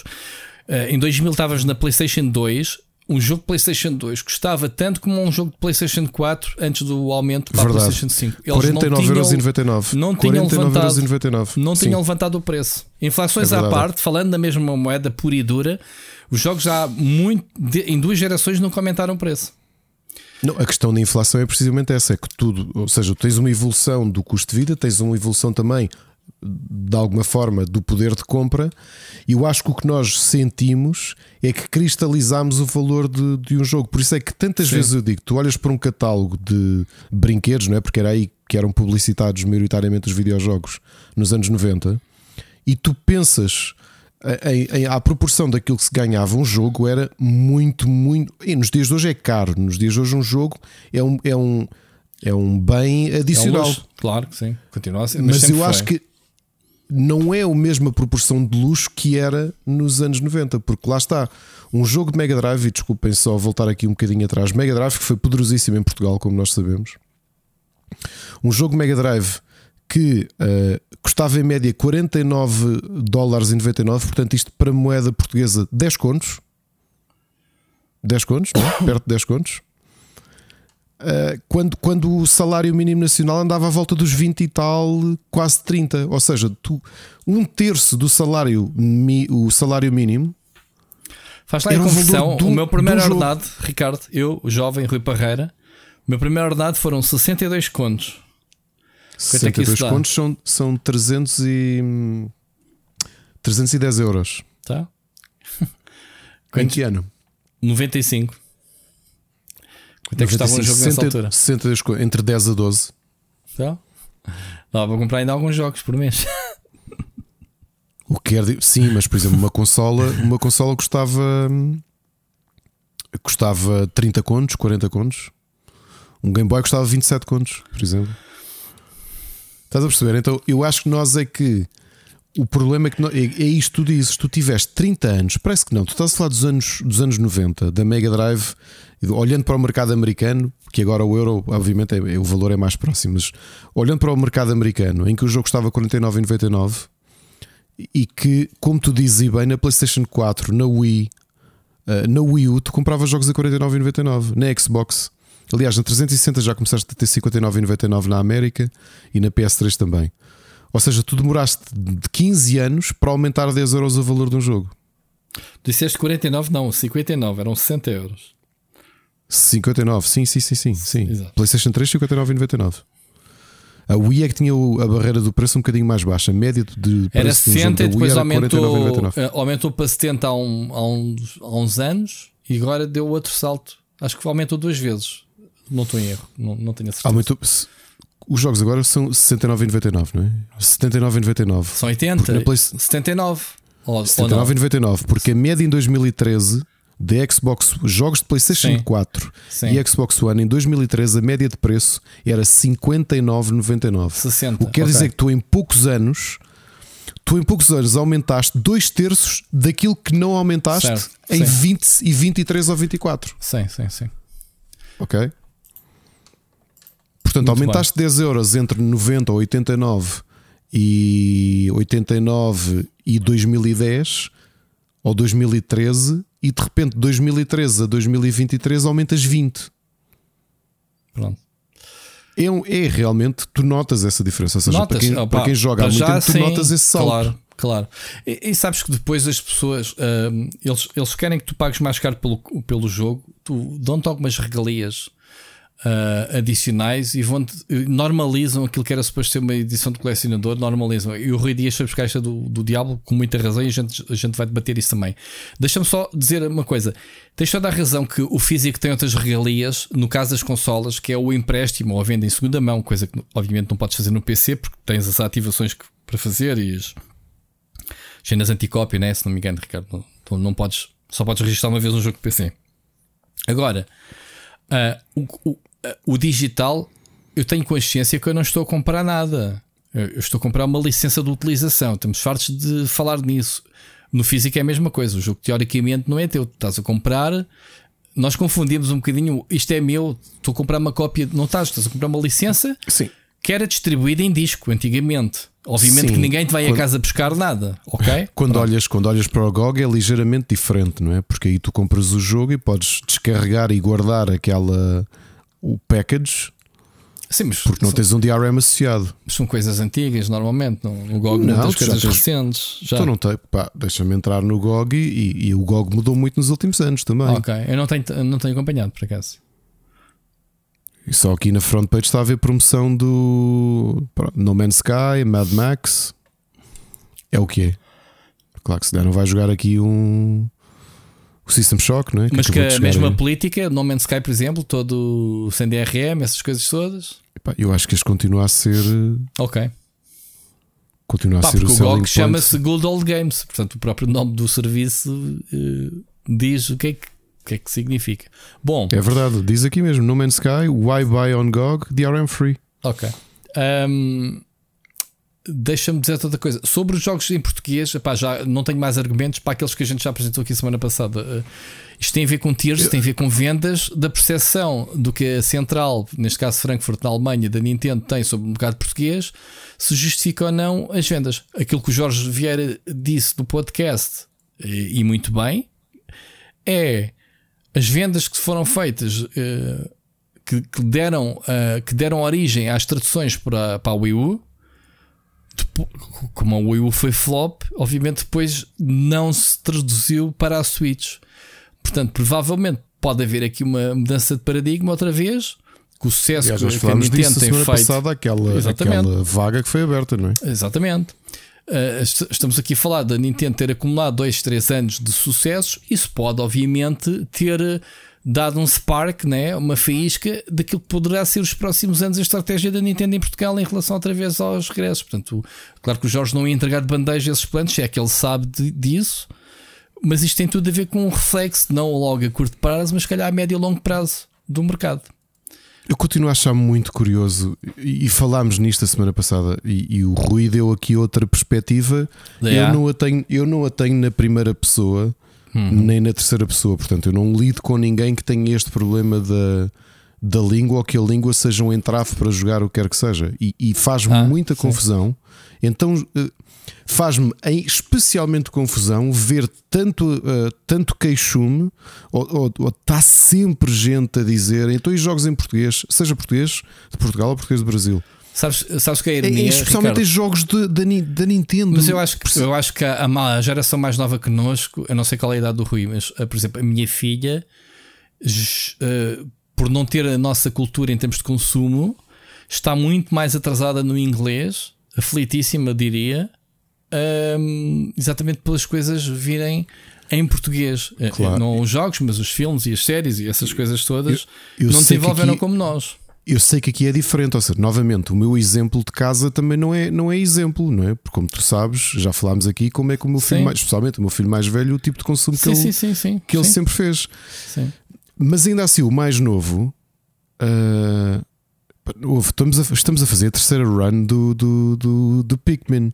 Ok, o meu filho mais novo pega em jogos da, jogos da Switch, que é maioritariamente o que ele joga. Epá, não sabe ler, ele vai-se rascando. E eu às vezes vejo a navegar menus que ele já consegue perceber pelas letras o que é que aquilo é para fazer. Percebes? Se é para desligar. E, espera, o meu irmão também acabou Parasite Eve 2 em japonês. que é um RPG, e eu pergunto, mas tu, menus, era tudo apalpante, menus, ia apalpando, aprendi as mecânicas, sabia, pronto. Um, Deixa-me só concluir isto. Ironicamente, jogos da Sony, por exemplo, que investe bué em atores, não estamos a falar de localização, só de textos, como de voice acting, e eu. Outro dia, Ricardo, não te contei esta. Apanhei o Ricardo Carriço na, no Estádio da Luz, na, daqueles convites que a Sony nos faz de, da Liga uhum. dos Campeões, de ver os jogos. E, e, e, pronto, os jogos do lançamento convidam os outros. Estava lá o Ricardo Carriço, que é a voz do Kratos em português. O gajo a perguntar: pá, diz-me lá pá, a tua opinião, pá, porque eu já sei que vocês, gamers e jornalistas de jogos, pá, gostaram do, do, do, do Kratos e não sei aqui em português. Aqui. E eu, pá, sim, sim, pá, está muito bom. bom, mesmo bem okay. fixe.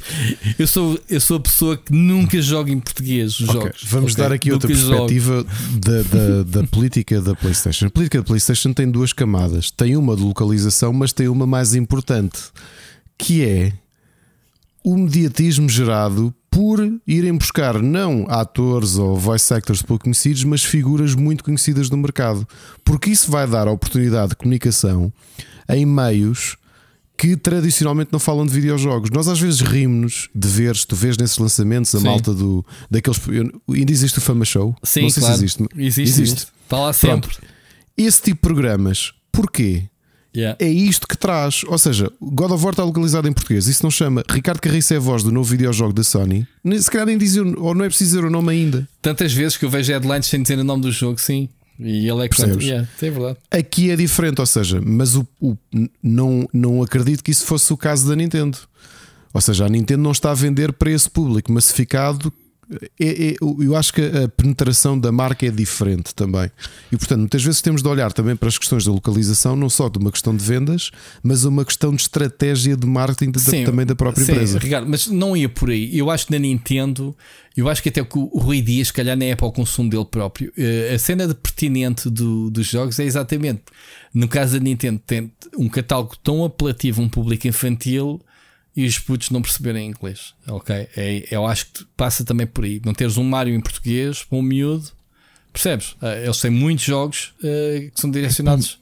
Aos mais jovens. tu não. A minha questão é pá, não é, não, não, é, não é infantilizar ninguém desnecessariamente, mas tu, tu não precisas de saber uma língua, a língua que seja para jogar o Mario. Até ti em extremo, se calhar não precisas saber língua nenhuma para jogar o Tears of the Kingdom. Não estou a brincar. Eu percebo isso. Eu percebo Percebes isso. que as coisas. A Nintendo também tem essa forma de criar jogos em que tudo é tão universal. Não é Sim. é questão da universalidade. Sim. Sim. a universalidade é uma coisa muito importante que é algo que seja intuitivo e universal. E, e por isso é que me faz confusão. Epá, até em extremo te digo alguém precisar de saber jogar Pokémon, então nos dias de hoje em que tu tens marcadores, cada vez mais tens os marcadores de quest, para onde é que tens de ir, também não consigo perceber, mas a, é, Pokémon então é, é, é, é impressionante. há, um, há um post sobre um jogo Pokémon da Nintendo Portugal e está cheio de uma ponta à outra. Então, quando é que o jogo sai em português? Quando é que o jogo sai em português? Pá, a resposta. Aliás, tens jornalistas que têm cá é uns. Isso que eu ia dizer. É? Mas no estrangeiro também fazem isso. Os espanhóis e tal. Ah, tem castelhano. É, tens uma pergunta para fazer ao Kojima e vais-te perguntar se o jogo tem castelhano. Já falámos sobre isso. Uh, eu acho mas... que isto é uma cena mesmo ter na tua língua também uma validação do investimento da marca. Eu acho que eu chego ao ponto de pensar que o pessoal está-se pouco a ralar se o jogo está em português. É a cena do contar que a marca, que o investimento que a marca faz no teu país. Não sei se, não sei se percebe o que quer dizer. Eu, eu percebo, eu percebo perfeitamente. Pescado, mas... Eu percebo, tipo, ah, nós somos. É, parece aquele, aquela imagem que a malta volta e, meia espalha, que é uma cena cheia de coisas, referências a Portugal, tipo Galo Barcelos diz. What the fuck? Was this a Portugal reference? que é qualquer coisa da internet que alguém refere Portugal e a malta Exato. cola lá a imagem. O que falou-se em Portugal? Eu, eu acho muito estranho. Eu, eu sei que o consumo é diferente, uh, é mesmo muito, muito, muito diferente de. Novamente, olha, o, eu já te disse, o Ricardo, o meu guitarrista, tem precisamente a tua idade. Eu, foi com ele que eu, que eu pá, sei lá, comecei a ouvir música, que, que comecei a jogar muita coisa, conheci Dungeons and Dragons, conheci essas coisas todas, ok? E estávamos a falar do consumo, não é? E ele a falar como é que era. Nós todos que somos dos Olivais, não é? Que também era um bairro que tu sabes com muitas dificuldades, e ele a contar como é que, pá, que era isto. Quer dizer, eles eram um bocado mais velhos, mas depois eu era o miúdo e a malta juntava dinheiro e comprava uma joystick. Estás a ver? E, estar a ver os desenhos e tentar perceber mais ou menos o que é que está ali a falar. Não, não lias em francês a, a revista? Ainda não, eu comecei eu aprendi a ler... o meu francês, Ricardo, fica já a saber, se calhar não sabias, momento de memória não. Eu aprendi francês a ler a joystick. Pronto, eu, eu aprendi francês por causa do Salvas francês da Celine Dion. Exato. E, Olha, é disse à Mónica hoje que Celine Dion era a tua artista favorita e ela, o quê? Que Nunca imaginei. Gosta desse... Esse é o momento. Aliás, no, no, último encontro de board games foi, foi. Isso também veio à bala e houve lá pessoas a ficar tipo. Ah, o quê?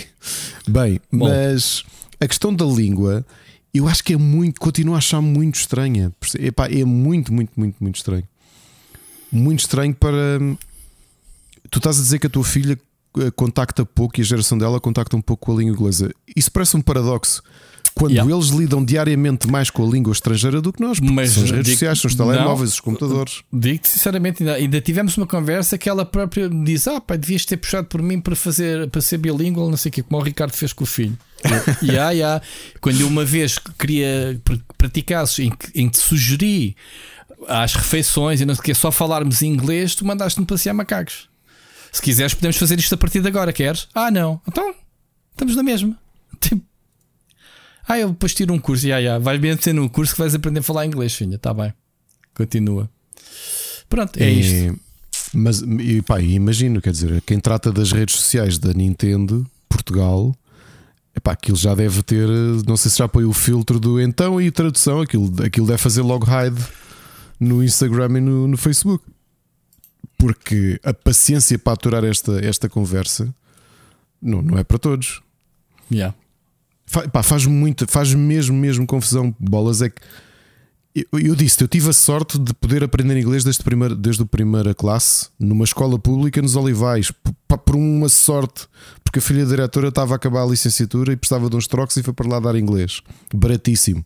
Era 1100 escudos por mês, uma aula por semana, ok? Custava, mas pá, na altura o meu avô disse e a minha avó: Olha, pá, são 1100 escudos, pá, olha, é, arranja-se e vai valer a pena. Agora que o inglês está em todo o lado, epá, eles têm inglês em todo o lado, eu não consigo compreender esta. esta... Não consigo, não Pá, consigo. Aliás, é como eu te o meu, filho, o meu filho mais novo, que, que esse pronto, coitado, já não foi criado bilingue, mas às vezes foi assim: ah, não quero isto em, quero isto em português. Eu não, olha, vais ver no que há, vais ver em inglês e, e vais-te rascar. E agora ele já começa a ter esta coisa. E como ele também tem inglês desde, desde os 3 anos, já está a chegar aqui, já tem 5, agora já começa a chegar àquela fase em que não vê séries sozinho em inglês. Por escolha dele. Se não houver, vê. Percebes? Pá, E quer ver esta temporada de Pokémon no Amazon Prime só está em inglês, tem que ver em inglês, ou então não vejo. Pois. Percebes? És mau.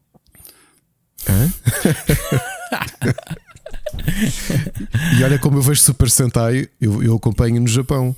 Eu acompanho mesmo antes de ser transformado em Power Ranger. E eu no outro dia estava aqui a ver a série nova. Eles, ei, vi logo aí, meu o meu pai, tá, eles gostam muito de Power Rangers. O mais novo senta-se logo ao pé de mim. Pai, põe isso em português. E eu, não, filho, só existe, só existe em japonês. E ele, mas eu não percebo. E eu, eu também não, mas eu sei ler em inglês. As legendas. Toma. As legendas. Portanto, esperas um bocadinho e depois também, também sabes ler. És mau. Não é mau, pá, isto tem que ser incentivo, pá. Ouve, se- lá está, tu, tu aprendeste francês porque querias ler a joystick. Eu queria compreender o que é que a Celine Dion estava a cantar. Ah, e agora posso falar com o Carlos Duarte em, em francês, por exemplo. Não, é assim, eu aprendi a, a francês porque, dentro do contexto entre as palavras mais ou menos portuguesas e coisas que, pronto, Sim, dá para perceber melhor. dá para perceber. Não, Dá, dá, não, dá. não aprendi. Percebo mais ler do que falar. Pronto, é isso. Que é a mesma coisa que o espanhol. Eu, eu Ah, tenho dificuldades. a- a- aprendi que a palavra ordinário em francês é computador. É, ordinateur. Ordinateur, pronto. e foi um dos meus mistérios. Mas como é que eles chamam ordinário a um computador? Está bem. Porque é um ordenador, é uma coisa que ordena. Não sei, man. É, é, Ah, por é, exemplo, é- a uma antivisão era má preço. ah, os poucos e dicas também tinham nomes giro. Uh, poucos e dicas, que eram as dicas. ah, pá, já não me recordo. Bom, não interessa. Ah, por fim, deixa-me aqui muito pertinente também o tema que o, que o, Ri- que o Rui Dias lançou sobre esta onda da Blizzard como exemplo de estabelecer uma data e depois, ah, mas se pagares um bocado mais, jogas um bocado mais cedo. Pá, isto só existe por uma razão: as pessoas compram. A Electronic Arts faz isto desde há anos. Quer jogar? O FIFA sai dia 6 de junho. Se pagares o- a cena deles, não sei o quê, jogas 10 dias antes ou tens direito a 10 horas, ah, desbloqueias o jogo mais cedo, qualquer jogo do catálogo deles. Portanto, esta cena do Early Access, a exclusividade, vai jogar com a tua ansiedade do jogo. E É isto isso, é. vende bué, pá. E tu vês que o Diablo deve ter vendido na sexta-feira esta versão ah, mais cara, vendeu bué. Mas atenção, e, e perguntas porquê, ah, porquê faz sentido. A Digital Deluxe Edition custa mais quanto, Ricardo? 20 euros ou 30? Agora não tenho a certeza. Do que a versão base também não me lembro. Não, eu tenho aqui à frente. A versão base custa 70 e a versão deluxe custa 90. Custa mais 20 euros. E depois tens a Ultimate uh, Edition uh, para a deluxe. Ok? O que é que acontece? A diferença da deluxe para standard tens o Season Pass. Portanto, logo aí, um Season Pass de um Diablo não te vai custar menos do que 15 paus, olhando, por exemplo, para o Destiny que era quanto custa? 12, 15 euros, acho eu, uma Season Pass. Portanto, se uma Season Pass custar 20, não me choca. Andar por ali.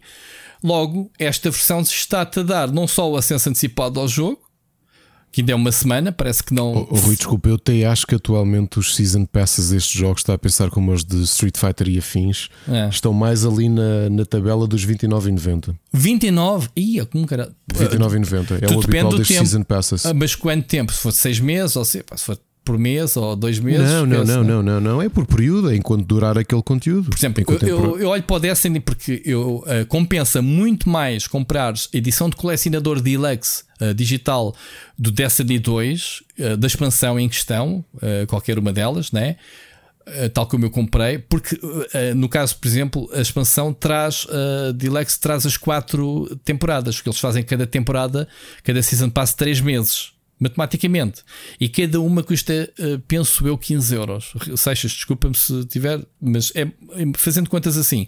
Ora, 15, 30 são 60 euros que custa as, as, as, as, as expansões de temporada se as comprares em avulso. Uma edição de colecionador do Destiny custa cerca de 90 euros. Portanto, faz as contas. Pá, a versão base do jogo, mais a, a, as expansões e mais alguns extras, compensa muito mais estas expansões. Eu, por acaso, até estava na ideia de comprar a versão física de colecionador, Ricardo, por uma questão de história. Eu tenho todas as versões que me foram oferecidas pela Blizzard, mas tenho todas as edições de colecionador do Diablo de, e das expansões do World of Warcraft. E estive, foi quando eu descobri que, o, falando até, o Siri hoje mostrou-me hoje que alguém foi enganado, que não traz o jogo, a edição de colecionador, traz-te o hum, livro de arte e não sei o quê, e nem porcaria de uma aqui traz lá dentro, ou seja, é ridículo, é completamente ridículo. Falámos há um bocado na live né, da, da, do sorteio.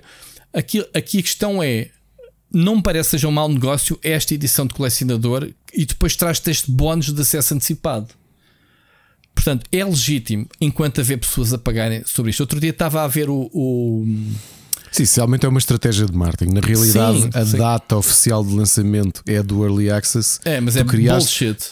Tu criaste foi uma uma um data posterior. Exato. Não, não, é, sim, sim, tens razão, Ricardo. É, ok, o pessoal que quer jogar no early, no, os early adopters custa mais caro, mas jogam neste dia.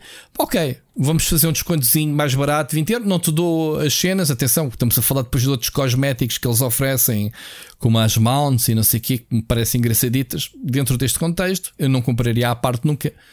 Uh, ou seja, por 20 euros de diferença, parece-me um bom negócio. Esta edição de colecionador, com todas estas somas, portanto, não parece nada predatório. Agora, sim, o que tu tens razão é uma prática que está acontecendo na indústria, não é exclusiva da Blizzard, mas todas. Eu outro dia vi o. o como é que chama-se aquele. O, o Osman Gold a falar exatamente sobre este tema, que é malta, isto vende muito, é muito lucrativo para as empresas faturarem milhões e milhões com um jogo que oficialmente ainda nem sequer foi lançado. Ok? Isto vende muito. Se não vendesse, não, não fariam isto. Pá, é, se eu achasse que este dinheiro que me estavam a pedir pelo Early Access, Ricardo, não valesse a pena no seu conjunto, eu esperaria dois ou três dias. Pá, longe disso, eu podia ter o jogo deste sexta e resolvi comprar o domingo, Ricardo, como tu sabes. Porquê que não comprei logo na quinta para jogar na quinta à meia-noite? Porque dentro do meu plano de jogo não se enquadrava, não, porque não tive a sanguinha, percebes o que eu estou a dizer? Uh, se não me interessasse os conteúdos que esta versão, eu esperaria o dia de lançamento para ter eh, menos 20 euros no jogo, sem dúvida nenhuma. Aqui neste caso pareceu-me um bom negócio. Já não acho bom negócio o tier acima, que é o Ultimate, que custa mais, uh, mais 30 euros em relação à base, ou mais 10 em relação a esta Digital Deluxe, para te darem, julgo eu, uma skin. Ah, não, desculpa. Uh, para poderes fazer jump de 30 níveis do, do teu Season Pass, Ricardo. Tem 100 níveis e tu 30 dás uh, skip. Passa uhum. a ser 70, digamos assim. E depois, em termos de regalias, acho que ainda tens um, uma, uma, uma skin para o cavalo e mais um. Uma. Uma daquelas. Uh, portrait, penso eu, da personagem, uma coisa qualquer, uma coisa assim, cosmética muito básica já não acho esse bom negócio. Portanto, entre decidir dar mais 10, menos 10 pelo Ultimate, se tivesse alguma coisa de especial, já não achei bom negócio, portanto, não, não foi essa que comprei. Mas isto tem tudo a ver com dinheiro, carteira. Achas que deves comprar? Eh, eh, tu tens que responder com a carteira. Se isto vende bué, vende. Portanto, oh, eles vão continuar. Oh, Rui, vou-te fazer um paralelismo. Não sei, não sei, nunca falámos. Aliás, só falámos uma vez, portanto, não sei se é uma realidade, mas uma, uma, algo muito similar que acontece no mercado próximo, que é o dos jogos de tabuleiro. Por exemplo, olhando uhum. para a uhum. questão dos Kickstarters. Uhum. Os Kickstarters tens sempre tiers muito específicos, que é tens o jogo base. E, pá, e o jogo base, se calhar, vai-te ficar ela por ela ao, ao preço daquilo que vai para a loja. Ou seja, entre o valor mais os impostos mais o shipping. Vai ficar ela por ela. Ou seja, parece que é mais barato, mas te faz fazer as contas e jogo vai ficar ela por ela. Se lhe vais receber o jogo umas semanas antes ou uns, um mês antes deles de, de irem para a loja. Onde é que eles depois te começam a, a, pescar o olho? É, ah pá, mas olha, o jogo está 39,90, mas temos aqui uma versão 49,90 que a caixa é diferente e esta caixa só existe para quem está nesta campanha. E até vamos lá adicionar umas 10 cartas ou uma figura que só vem nesta campanha. Não dá para comprar. Nas quem, quem for à loja não compra. Mas, e... oh, Ricardo, cabe-te a ti verificar Exato. se aquilo que te oferecem justifica esse valor. E isso é como tudo. É. Como tudo.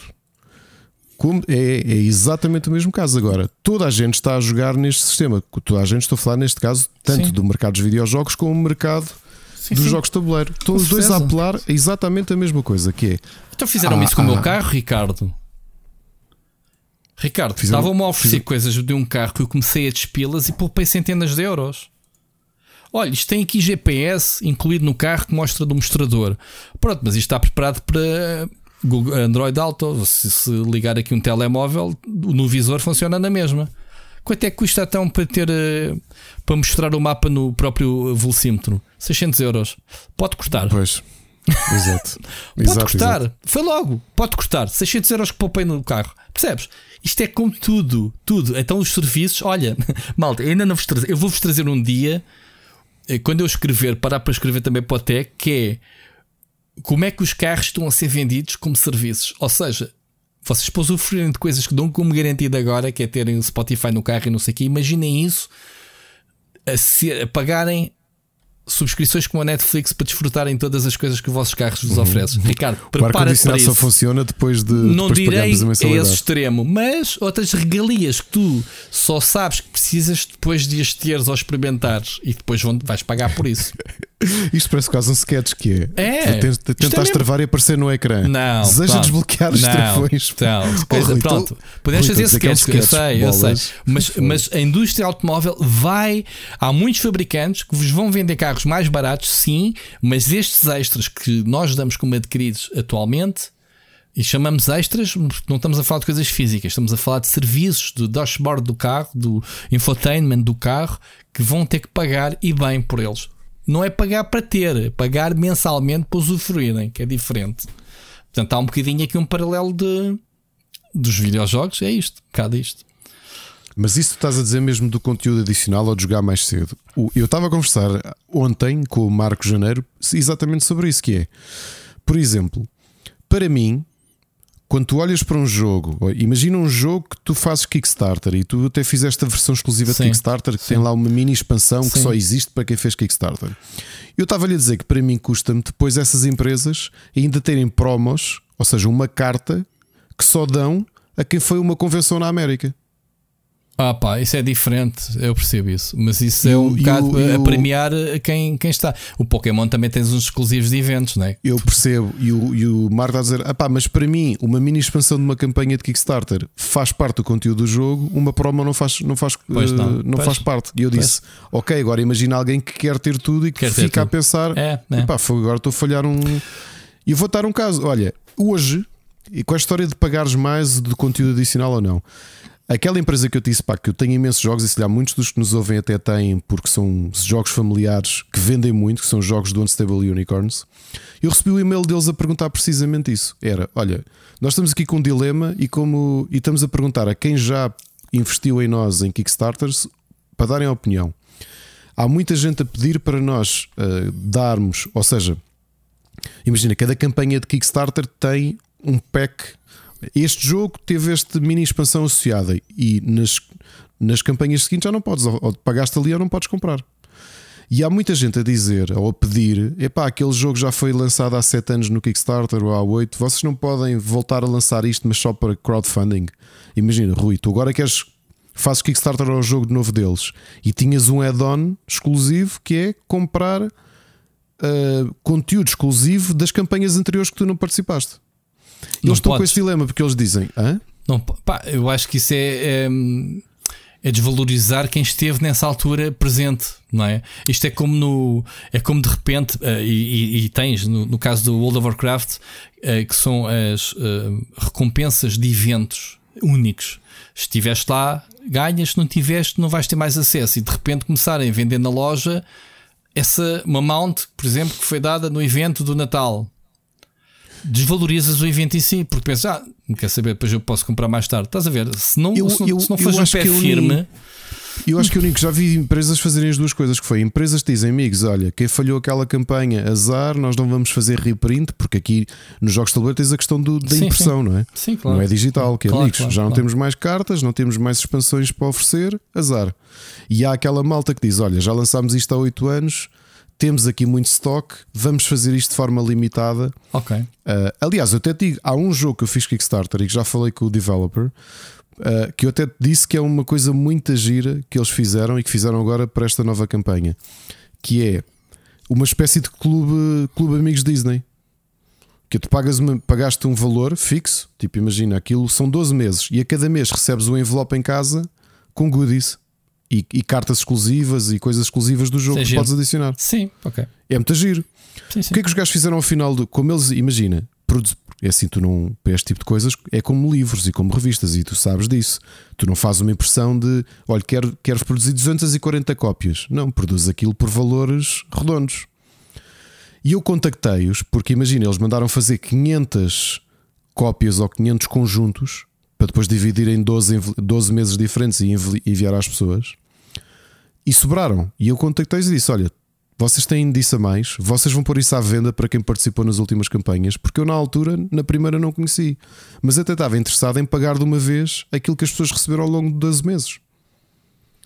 E eles vão ter isso disponível agora em junho. Percebes? e compreendo, ou seja, da parte deles há duas questões. Uma tem stock e segunda essencialmente foi, amigos, temos aqui esta coisa adicional. Quem é que quer comprar? Só um conjunto de pessoas é que quiseram, ficaram lá com stock, vão vender a quem quer comprar. Claro. Mas não vai para as lojas, vai para quem apostou neles. Ou seja, tu fidelizas a pessoa na mesma. Fidelização, é, é, eu percebo. Eu percebo isso. Eu, eu acho que isto tem tudo, é, pá, é muito difícil e, e, e gostei de ver esta empresa a perguntar.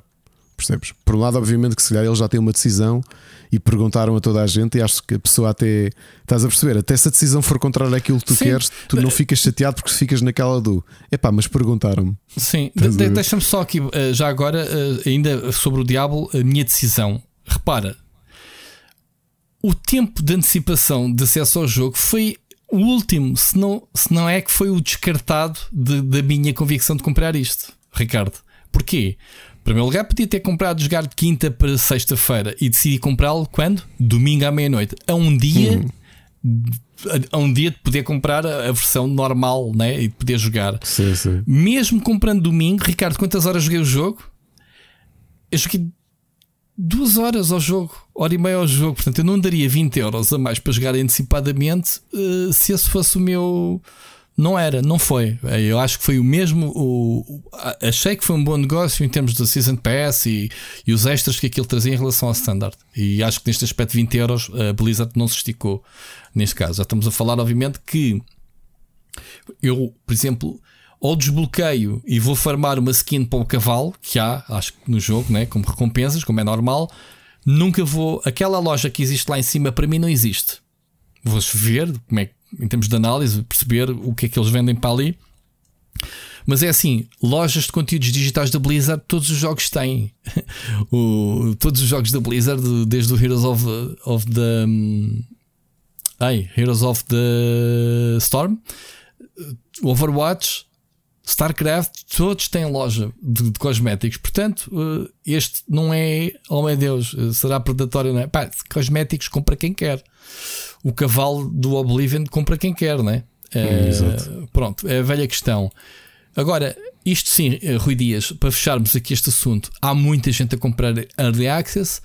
Obviamente, se calhar muita gente que não comprou eh, por causa de ter acesso ao jogo antecipado, fez como eu, mas já que dá o jogo antecipado, é o jogo que andam a jogar desde quinta-feira, todos felizes da vida.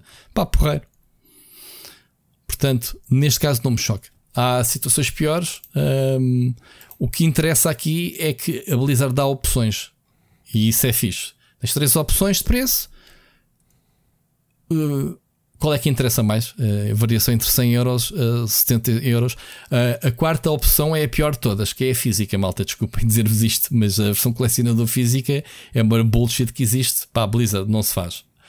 Pagar cento e não sei quantos euros ou e quantos, não trazer o jogo. E não trazer o jogo. Portanto, não, não traz é que um... no código do jogo? Não traz nada? Não, nada. Então, código, se trouxesse o código, não estaríamos a ter essa conversa. Não traz o jogo. É, é o livro, é as cenas que normalmente me traziam, que eu tenho ali livro de arte e não sei o quê, uma estátua, penso eu também. A estátua não tenho a certeza se é essa a edição, mas não traz o jogo. Portanto, eles nem sequer têm à venda isso aqui no site deles, nem sequer têm nas opções, só têm as opções digitais. Também podes comprar Platinum, Ricardo, para comprar os teus cosméticos, se quiseres. Bom, Exato. vamos avançar. Uh, Rui Dias, isto é um exemplo, é a tua primeira mensagem.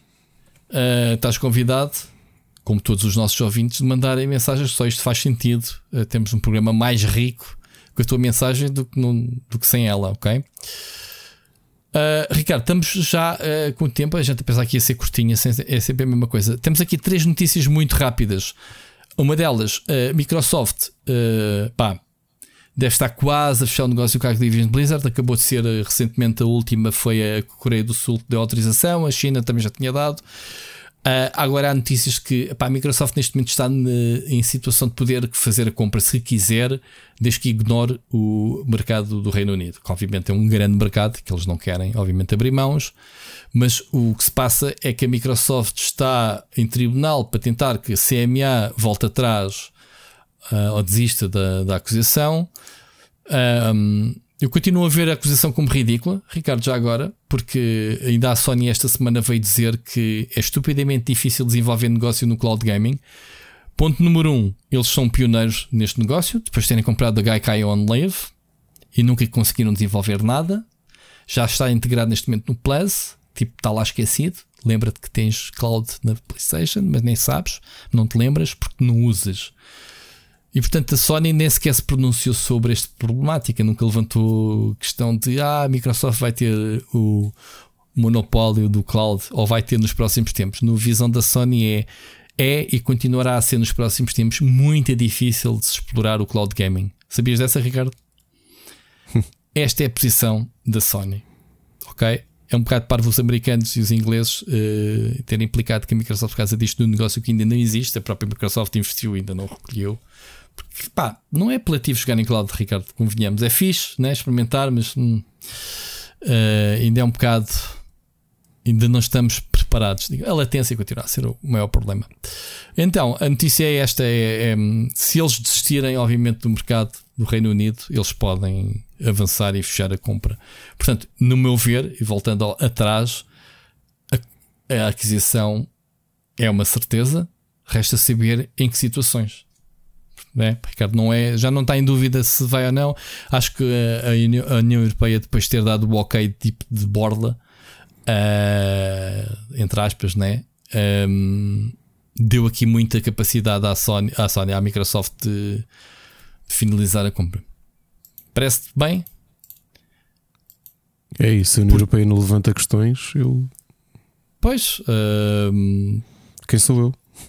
Isto do cloud gaming realmente é bocado parvo. Bom, segunda notícia, muito rapidamente, uh, como dissemos, vai haver muitos eventos de videojogos. Ubisoft Forge, já agora confirmar-te que o Ricardo que és fã do Ubisoft de jogos Open World. Vamos ter Assassin's Creed Mirage, o Avatar, que é um jogo que perdeu a boleia do filme, uma coisa estúpida para caraças. Vamos ter a apresentação do Avatar Frontiers of Pandora, que está a ser feito pela, um, pelo estúdio que fez o The Division, que é uh, uh, ajuda-me, Ricardo. Uh, o estúdio é. Estava a faltar aqui o nome do estúdio, não interessa. Massive. é Massive Entertainment, exatamente. o Ubisoft Massive, neste caso. Uhum. Vamos ter um primeiro glimpse do jogo de telemóveis chamado Assassin's Creed Jade, que será uh, passado na China. O Nexus, que é o jogo de realidade virtual do Assassin's Creed. Portanto, vamos ter muita coisa sobre uh, Assassin's Creed. Vamos ter uh, Division Resurgence, que eu não sei se é o Division 3, se é um, um relançar do Game as a Service, que é o The Division, Ricardo.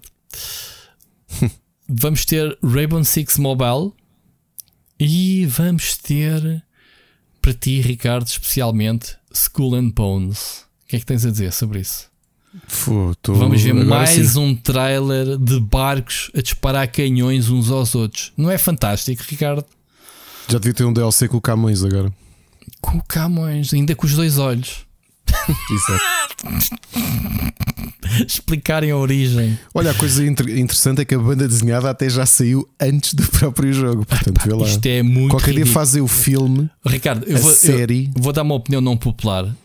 Este jogo é ridículo desde a sua gênese, sabes da minha posição. Este, este adiamento é a Ubisoft também não saber o que é que há de fazer com o jogo. Não é?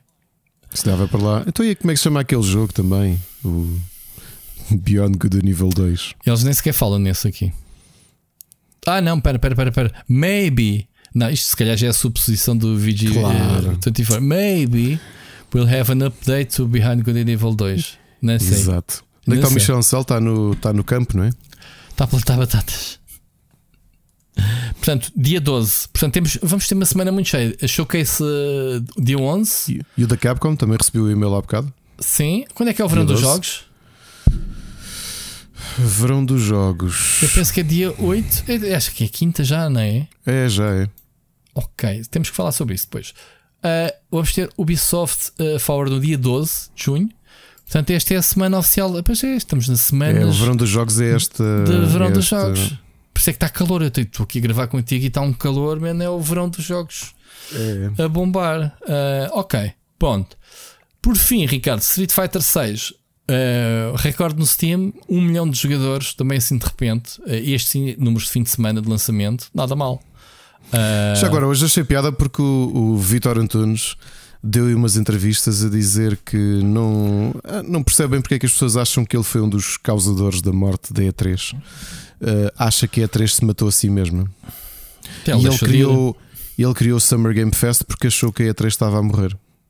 Tem tanto. É, é, eu acho que ele é tão. Ricardo, não, altruísta. Eu acho que há. Assim, ele não é altruísta de certeza, mas Uh, mas não deixa de ser verdade, porque a E3 falhou desde o primeiro dia a adaptar-se à realidade da pandemia, coisa que a Gamescom fez. Portanto, não foi o verão dos jogos. O Vitor Antunes teve o boost da Gamescom quando fez o Open Night Game, como é que se chama? Open Night Live, ou o que é que é, para a Gamescom. Não foi? No primeiro ano foi aí que ele começou. Depois do ano a seguir é que já ocupou então essa posição do, da E3, mas foi a E3 a dar o tiro primeiro, sempre, ah, vamos ter digital e, e ah, não é só digital, até o final não temos nada, não sei o quê. A E3 é que se matou ele próprio, eu acho, a meu ver. Agora o Vitor Atunes foi um oportunista, e ah, claro. Claro que sim. Ajudou a matar. Não, isso já não tenho a certeza, Ricardo, já não não sei qual é a tua opinião, bem, mas não concordo a, muito. A minha opinião é simples. Não acredito que as coisas não tivessem surgido com uma grande preparação de bastidores, porque ele não monta esta ah, estrutura isso toda. sim, tens razão. Tens razão. Ou seja, tens razão. Aquilo é, é se vendo, é, estás a ver aquela coisa do aquela imagem que a malta republica muito da Heidi com, com a menina na cadeira de rodas e, e a atirá-la pelo precipício. É o, é o Vitor Antunes. O Vitor Antunes estava com uma cadeira de rodas com, com a E3 e yeah. tipo, ai, E3, coitadinha de ti, quero tanto ajudar. Levantou, oh. ui, até daqui uma okay. pancada. Deu, deu ali um piparote no, na cadeira de rodas da E3 e matou-a. Se a 3 estivesse na cama, uh, ligada às máquinas, o Vitor Antunes tropeçava, era, era a pessoa que tropeçou no fio. Yeah. Yeah. Eu não acho que haja inocência disto. Epá, é o que é, as pessoas fazem pela vida, ele tem o monopólio dos grandes eventos de, de jogos. Agora, era aquilo que eu disse, eu preferia, preferia vê-lo dizer assim: amigos, olha, sim senhor, pá, E3, eu vi que havia oportunidade e mexi-me. Azar. Yeah. Sim, e coçava, coçava assim o pescoço à Marlon Brando. Sim, sim, sim. tu continuas de malas feitas para a Gamescom, Ricardo? Continuo para a Defcom, sim senhor. Para a Defcom, muito bem. Uh, vamos só aqui fechar as notícias. Estava a te a dizer Street Fighter 1 milhão. uh, recordes no Steam, o que é muita fruta, uh, considerando que uh, o, primeiro, o primeiro, o Street Fighter V, o anterior jogo, conseguiu vender 1.4 milhões de cópias passado um mês de vendas. Portanto, está aqui um salto. Se bem que o Street Fighter V foi uma grande lata de salsichas vazia quando foi lançado. Lembras-te? Tu não me lembro. lembro eu ia dizer uma lata de merda, mas não, porque o jogo era bom, mas Pá, eu lembro de receber a bolacha da EcoPlay para jogar na sim, PlayStation. Sim. Acho que eu recebi para PlayStation 4. exato. E, e, estava a jogar aquilo e eu, o que é isto? O que é que não tem está nada. Aqui? Se os menus estão vazios, não há, não há conteúdo, o que é que passa? Bom. E já agora desses números que estás a dizer, do recorde do Steam, é que o, o, o Mortal Kombat 12 em 2019 sim. tinha tido o um máximo de 35.147 jogadores e aqui foram 65 mil. Mas eu tenho curiosidade porque o mercado também mudou muito. Recorde no género, certo? Se calhar do isso género. Sim, sim, ah, sim, okay. sim. Porque o multiverso, o multiverso é que tem o recorde, curiosamente. Hum. Mas é na, que eu estava a dizer, uh, pondo de lado free to play, jogos ah, uh, free okay. to play com multiverso Exato. que chegaram a ter 153.433 claro. jogadores. Agora, sim. eu tenho curiosidade para saber para o mercado como, como, como está agora, porque se calhar isto vende bem. Gostava de ver esta análise, porque uh, eu acho que em tradicionalmente houve sempre muita gente que colou os fighting games a consolas. E eu acho que a, a percentagem de jogadores que compra ou que já joga estes jogos no PC cada vez, acredito eu, seja maior e que talvez justifique estes números. E eu gostava de ver agora com o lançamento do Mortal Kombat se esta tendência se, se, se mantém. De, de haver muita gente no PC. Eu, por exemplo, estou a jogar Street Fighter no PC. Pá, tu não tinhas grande adesão no PC porque além de não haver, né, os jogos ficavam-se pelas consolas, as, as, conversões normalmente eram manhosas para o PC. Sim, tinhas um problema. O problema Aliás, do... eu, eu aconteceu isso, desculpa, Rui, Mortal Kombat 11, que foi o último. De, de, de, eu, eu, pedi para PC, porque normalmente prefiro, e tu lembras que aquilo foi um mês até o jogo. Eh, pois tu não, exemplo, não saís jogar, do menu. Não, não, não saís do menu. Yeah. Isso é que é ridículo. Tens um jogo e não consegues jogá-lo. Ah, tem que esperar okay, um mês. Uh, pronto. E depois, depois tens a, tradi a, tradição que os jogos são feitos para jogares com um comando. Uh, pá, no PC não tens, uh, agora já tens, mas aqui há uns anos atrás não tinhas a tradição de teres um comando para jogar no PC, não era? Rato e teclado ou nada. E então, Exato. pronto, não era bem o jogo. Eu lembro de jogar Street Fighter ou Mortal Kombat, utilizares o keyword e o, e, as, e o laser e o raio, os teclas para cada golpe, que é os botões que tens no comando, que é um bocado parvo. Uh, não dava para jogar. Agora sim, agora não há, não há como. E, e aliás, até é mais giro que ainda tens crossplay. Portanto, estejas no PC nas consolas, jogas e não há cá chatice. Não há cá chatice. Uh, o mesmo que o Diablo já agora. Podemos jogar em crossplay tranquilamente. Muito bem, Ricardo, estamos a falar disto em termos de notícias. Há poemas? Estavas a falar, vais vestir o, vestir não fato? Há, esqueci-me outra vez, não, pá. Então não há poema, então estavas a dizer que ias declamar o teu mal. poema com um fato e gravata. mal, não, não, esquece, pá, desculpem, tenho que preparar isto, eu sou uma vergonha. Muito bem, então vamos às uh, sugestões de gameplay. O que é que vamos falar? Espera já a seguir ao separador. Split Chicken Gameplay. Então, Ricardo, misteriosamente não estamos a. Não jogámos Diablo 4, nem Street Fighter 6, nem Zelda para nesta semana. Foi só que jogámos. tu lista tens coisas já... muitas. Como é que tu tens o Katamari Reroll e eu não tenho? Porque eu pedi. Tu pediste, eu não tive coragem. Eu adoro Katamari. Mas isto é, é coletânea, não é? Não é novo. Reroll. sim, é, é. Agora, vou-te dizer uma coisa. Eu estava aqui a jogar o jogo, isto pontaria, uh, na sexta-feira que foi, que foi buscar os miúdos e eu acabo, acabo de receber o jogo, começo a jogar quando eles entram aqui em casa. E pá, ficam os dois a olhar. Eu estou a jogar o primeiro nível e eles. Isso é o quê? E eu, isto é Katamari. Katamari Damacy.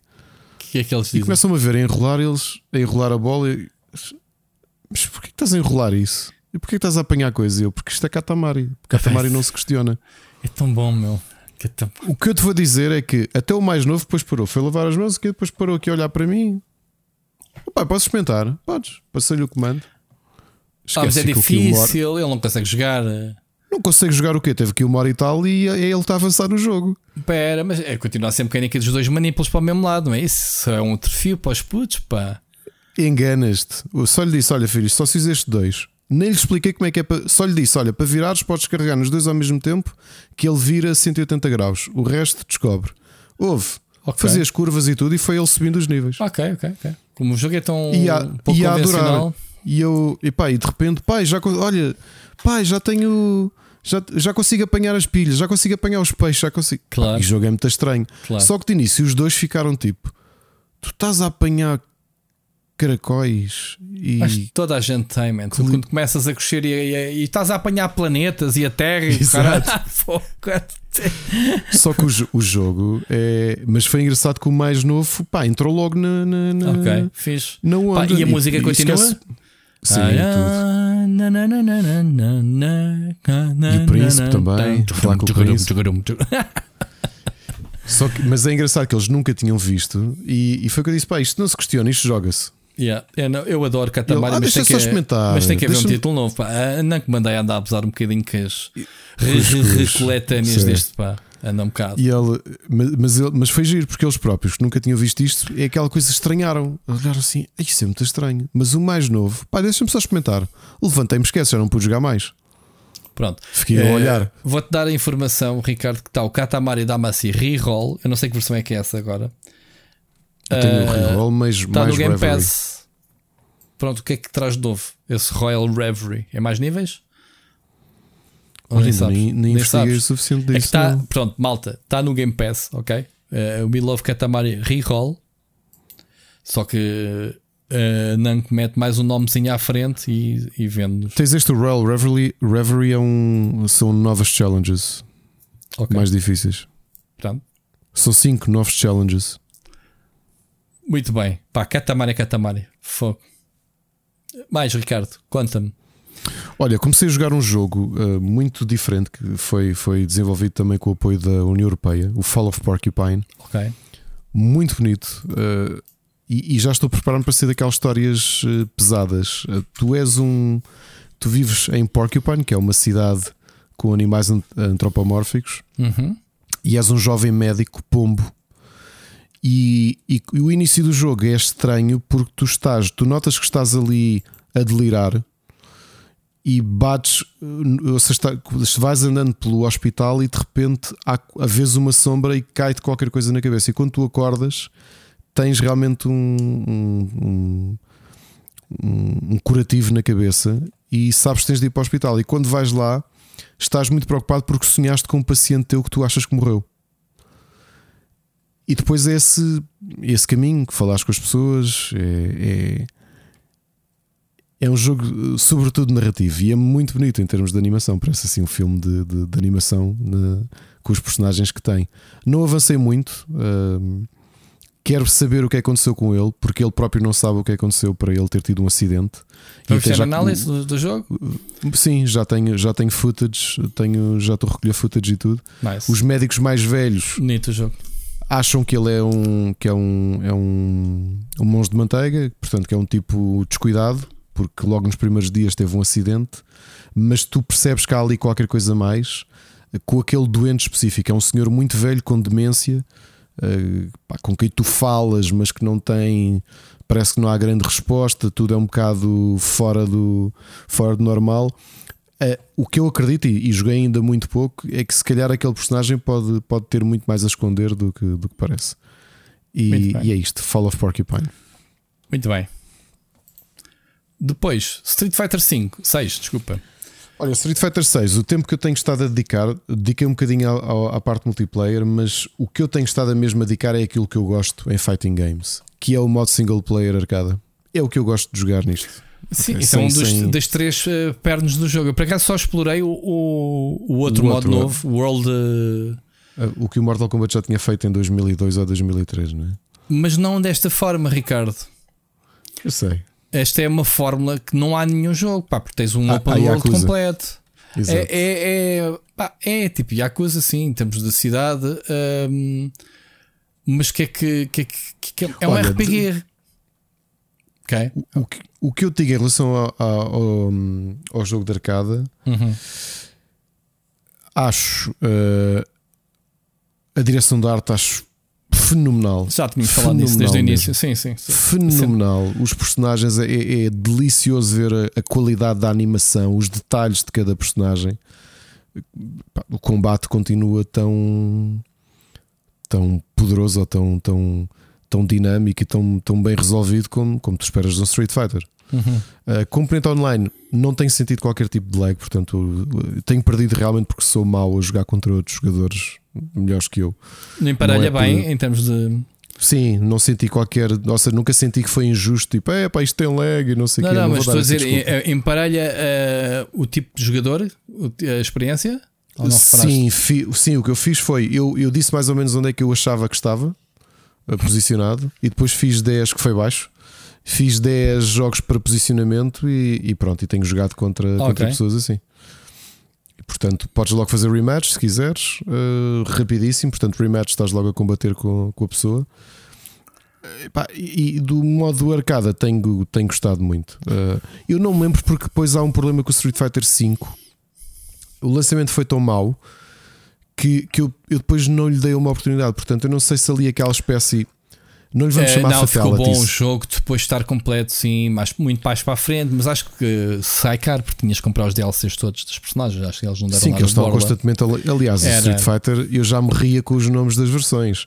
Pois. Ultimate Edition, Ultimate pois, pois. Sim, sim, sim, Anniversary, não sei que Edition, Plus, não sei. acho que mas Championship Edition, mas... exato. Champion um... Edition, mas não sei o quê. Agora, o que é que eu senti aqui? Rui, eu não me lembro disto, portanto, abertamente não me lembro se acontecia ou não, de teres. Bolas, dei aqui uma cotovelada. Um, de teres uns, uns golpes, o, o, golpe mais poderoso todo que me faz muito lembrar o, uma Fatality em termos de animação. Então, as animações estão brilhantes.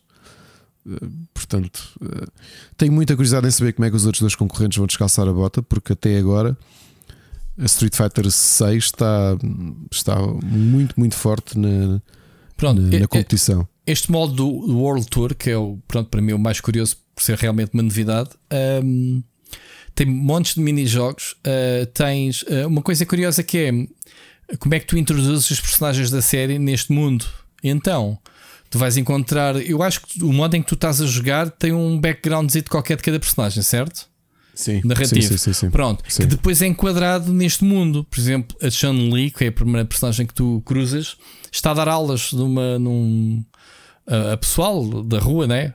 Um, e tu vais ter com ela e tornas-te um discípulo dela, tu vais aprender dois golpes de assinatura que tu podes equipar na tua personagem. E a ideia é tu criares a tua personagem livremente, não só em termos de avatar, não é? em termos cosmético, mas como a formação dos golpes, tu vais poder, na, na, na teoria, na prática, misturar Uh, os golpes de assinatura de cada uma das personagens do Street Fighter.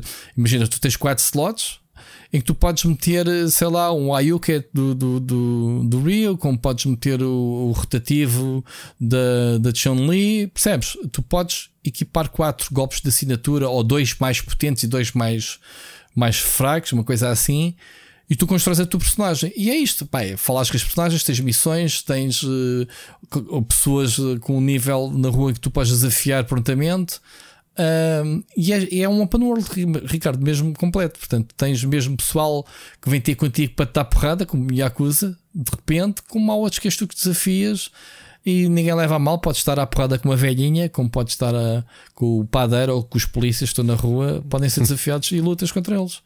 Portanto, dá-te aqui uma liberdade, é uma experiência muito diferente de, do que o pré-definido do modo que tu estás a jogar, que é, que é o clássico, não é? é? com os personagens. Eu tenho uma crítica enorme ao Street Fighter 6 uh, eh, e não sei se sentiste a mesma coisa que eu. Foi para um jogador como eu que está cresceu com, com fighting games simples, não é? De arcada, diretos. Uhum. O jogo é muito, muito pouco direto. Eh, aquela experiência de mergulhares no jogo e joga, está aqui. É pá, se já sabes jogar fighting games, tens aqui o practice ou o exhibition ou tens, o, tens, tens, o arcade. tens montes de tutoriais neste para, para aprender os golpes. Tens, Epá, tens. Os menus, aquilo é um inferno a quantidade de coisas que tens. Sim, eu, eu por acaso sempre, foi, eh, sempre considerei Street Fighter dos mais difíceis de dominar os combos e isso. É, era sempre muito é técnico. Mas eu digo isso, o que eu queria era pegar num jogo, passar o menu Start, start Play. Ah, neste arcade, caso acho pumba. que tu podes fazer isso. Tu tens aqueles. Um, o primeiro menu é dividido em três o ecrã porque é os três pilares do jogo. Tá bem. Antes disso, mesmo quando entras no outro, antes sequer teres acesso ao que diz arcade, tens um tutorial e comigo aconteceu-me ele dizer Ok. assim: Já tens Ok. experiência com Street Fighter? Sim. Então pera, Ok. ainda tens de ver aqui umas coisas. Eu, Ok. ai, o caneco. Olha, ainda pior que eu. Eu para jogar na Xbox tive que me registar na conta da Capcom. também eu Ah, no, no PC. Espera, do PC, mas eu tive que andar com QR Code a gerar, pegar no telemóvel, tirar uma fotografia ao QR Code, ahm, desbloquear a página da minha conta da Capcom no PC para a Xbox. É pá, grande salganhada, man. Tipo, pessoal. Eu quero jogar o jogo. Eu tive para aí à vontade 15 a 20 minutos nesta cena a passar os disclaimers. Isso, isso tens razão, por acaso. Ah, Não, isso foi sim, mas estou a falar mesmo internamente. A Internamente. experiência de menus não é nada direta. Não é cena de versos. O, o ranked também senti um problema que, que depois vou escrever na análise, eh, a ver se não me esqueço de escrever. Por exemplo, eu tinha feito ranked, eh, cliquei e depois estava a mexer nos menus e de repente o ecrã muda. Ou seja, tu estás à procura, isso é giro, poder estar a mexer, mas de repente já estás a fazer outra coisa. Eu pensei que já estava a ir para o arcade, não. Ou seja, eu estava a caminhar até o arcade, pensei que tinha sido do rank, não tinha. Hum. Começa um combate e eu, hã? Não sei quem do país, não sei quê. Aparece a bandeirinha e eu, ah, então, mas olha, agora tenho que fazer este combate até ao fim, não era o que eu queria. Ok, Eh, é intuitivo. Agora, isso, agora em termos de combate propriamente dito, é brilhante. Brilhante mesmo. Brilhante. É, é- Street Fighter quase, durante muito tempo foi a minha série favorita, quando, quando Mortal Kombat eh, pronto, passou ali aquela, as passas do Algarve. Sim. Mas eu acho que eles este ano estão a dar, vão dar luta ao, ao, ao Mortal Kombat 1. Vamos ver. Mortal Kombat 1, depois temos o Tekken eh, 8, né? O que é que é? Falta só um Dead or Alive em vez do Fighter. Para termos um pleno. É. Uh, Ricardo, Zelda não vamos falar, né? Deixa-me só dizer que acabei o jogo, pronto, oficialmente. Está encerrado para mim. Uh, delicioso, não te quero estar a fazer inveja. Portanto, a reta final do jogo vale muito a pena. Tudo aquilo que andaste a fazer no jogo. Ok? Uh,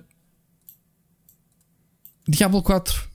O que é que estás a achar até agora? Do pouco que já jogaste? Olha, o primeiro comentário eu até ia colocar isso no Twitter e depois eh, não, não, não disse nada.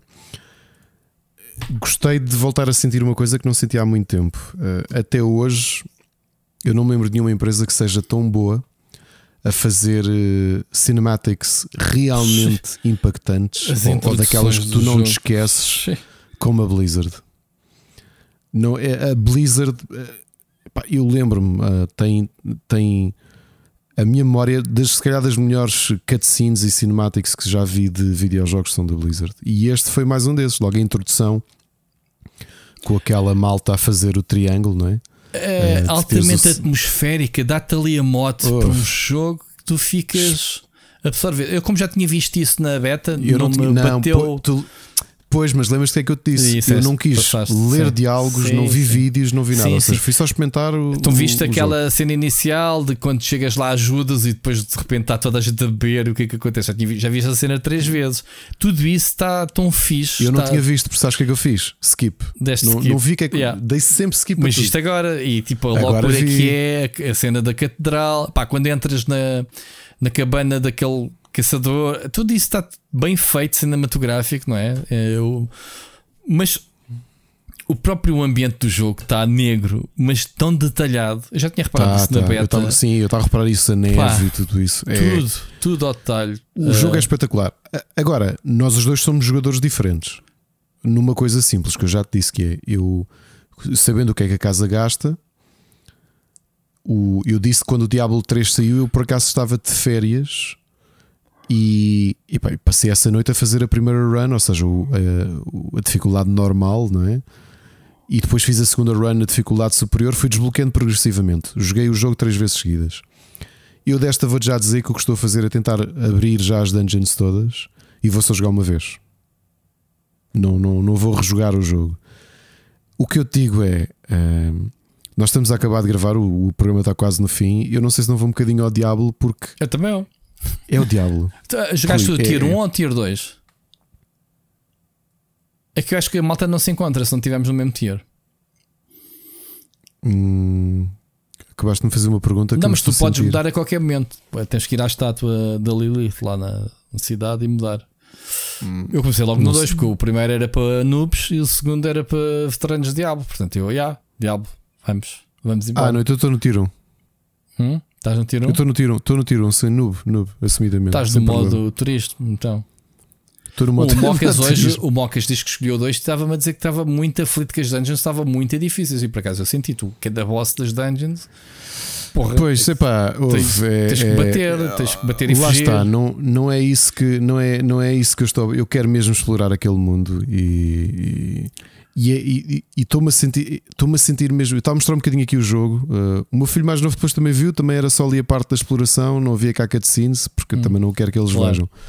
Mas depois estava a dizer ao mais velho de, desta coisa de, epá, de voltar a pegar nestes jogos que foram tão marcantes na minha vida. Pá, Tá- de- Estás com o Necro, não é?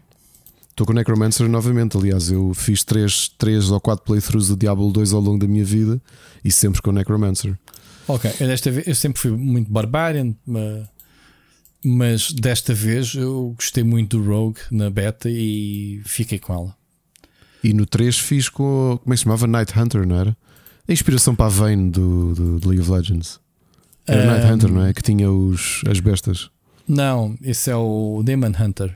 Demon Hunter, isso. isso. Yeah. Pronto, Que não mudei, está nesta. também Não, não, mas pá, Necromancer, estou a adorar tudo, tudo. Uh, os detalhezinhos, apetece-me explorar as, as dungeons todas e percorrer aquele mapa todo. Pá, quero, quero fazer as. um, quero fazer as quests, as sidequests. Há imensas sidequests nesse jogo. Eu ainda só Tem estou ali naquele, Sim. naquele mapa inicial, mas estou, estou a fazer os, os- as quests todas. Um, epá, apetece-me muito jogar eh, Diablo 4, muito mesmo. Fogo. Quem Acho que isto é dos melhores elogios que. Tu- que- Sim, mas tu, é, o, o, o, que- que tu me ainda estou aqui a marcar o, o desdém que tu deste um bocadinho ao jogo, tipo, ah, não quero o diabo. E depois, de repente, au. Qual é que é a frase que É- costuma dizer? Quem desdenha quer E- comprar, não é? Sim, mas neste caso até foi. Tu não sabias que querias tanto até jogares bem. Jogaste a beta, que- se calhar, num contexto de ok, vou picar isto, né? O meu problema com o Diablo 4 é que eu, eu sabia que ia ficar agarrado. E então estava a tentar adiar um Ah, bocadinho a experiência. Ah, ah, ok, ok. Percebes? Pronto, pronto, ok. Porque há tanta coisa aí na calha. E era o que eu estava eu a se dizer. estiveres ao meu controlado filho- como eu, bom, então eu tenho estado a controlar, caraças. Porque sei que vou jogar o Diablo durante tempo, vai ser um joguinho, de- estás a ver, estar aqui e tal. Depois desta Ok, febre da malta lá. passar, o pessoal agora vai para a semana, Ricardo, toma nota.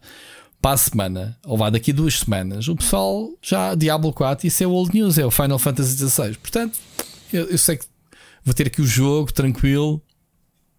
Estás a perceber? O pessoal está todo agora com a sanguice toda de chegar a nível 100 e caralho. E eu sei que ainda há, há um mês atrás joguei Diablo 3, passado 10 anos, portanto, vai ser um jogo para eu estar aqui instalado. Estou preocupado. Estou a gostar bastante também da experiência. Acho que está muito fluido o jogo. Eu noto que houve uma, estava a te dizer em off, uma otimização em relação à beta no meu computador. Ah, era isso, era isso que eu te... Olha, é verdade, Rui. Uma diferença muito grande. É, não é? Pronto. Eu estava um bocadinho Muito, assustado muito, com a muito, beta, porque é uma beta, pronto, e, e obviamente olhar que aquilo com. com Sabes onde é que eu senti que era aqui o computador? Bem, mas as ventoinhas todas na beta. Era, eh, era. Eu não tenho um computador tão poderoso como tu. E eu pensei, tu queres ver que eu vou estar a jogar isto? Parece que estou aqui com.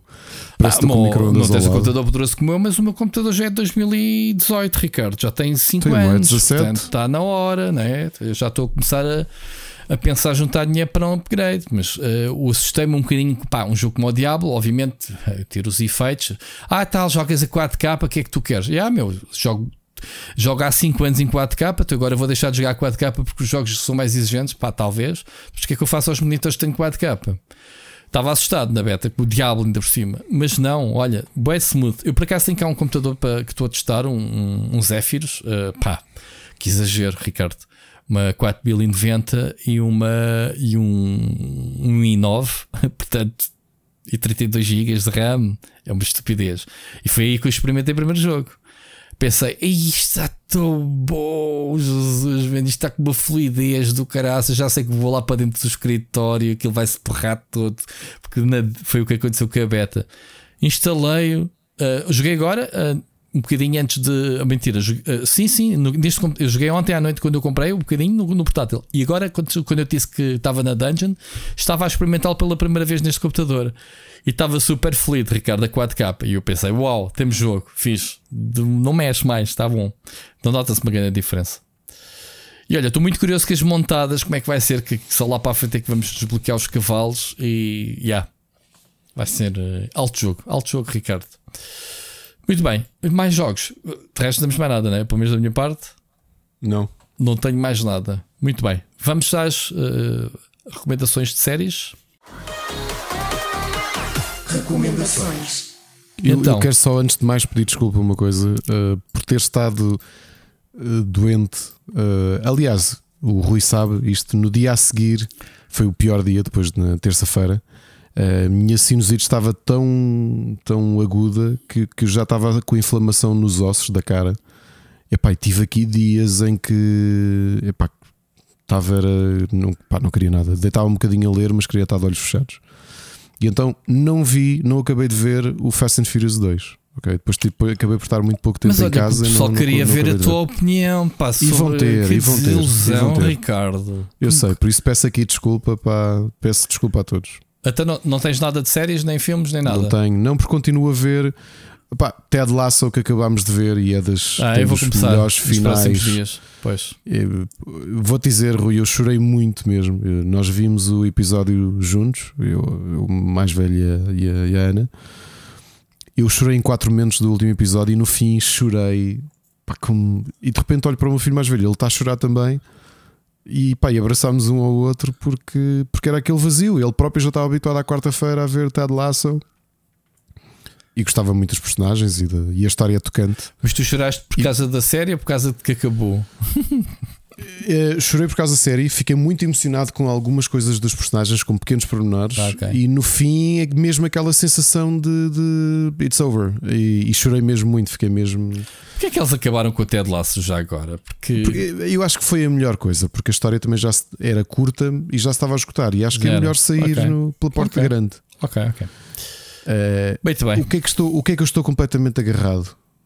Mas agarrado. Aliás, a semana passada foi o Miguel Tomar Nogueira dizia com razão. Foi uma semana brutal para um número de séries de excelência que acabaram todas ali no espaço de 3, 4 dias. Estamos a falar Lasso, Succession, Succession que acabei. o yeah. The Marvelous Miss. Um, uh, Ai pá, esqueço-me sempre como é que se chama o rei da série. Altamente bem cotada, muito premiada no. No Maze, Marvelous. Uh, uma das séries da Amazon, Marvelous Miss Maisel, acabou. A Mrs. Davis acabou a semana passada também, portanto, uhum. 8 episódios apenas. E já acabou a série. E é boa? O Miguel gostou muito também, portanto, eu ainda vou no sétimo episódio. Vamos ver. Ok. E qual é que foi outra série que acabou a semana passada? O Barry, que eu também estou a acabar de ver. Portanto, cinco séries muito bem cotadas. Vamos ver o, o Mrs. Davis, mas as outras quatro muito premiadas e que acabaram em poucos dias. Portanto, fecha-se aqui um ciclo da excelente, da era dourada da televisão que estamos a viver. Rui, estou mesmo agarrado a Succession. Ok? Uh, a Ana, como já vai mais avançada, acho que já estava na terceira temporada, parado, ficou à minha espera. Tu tinhas parado, eu tinha parado.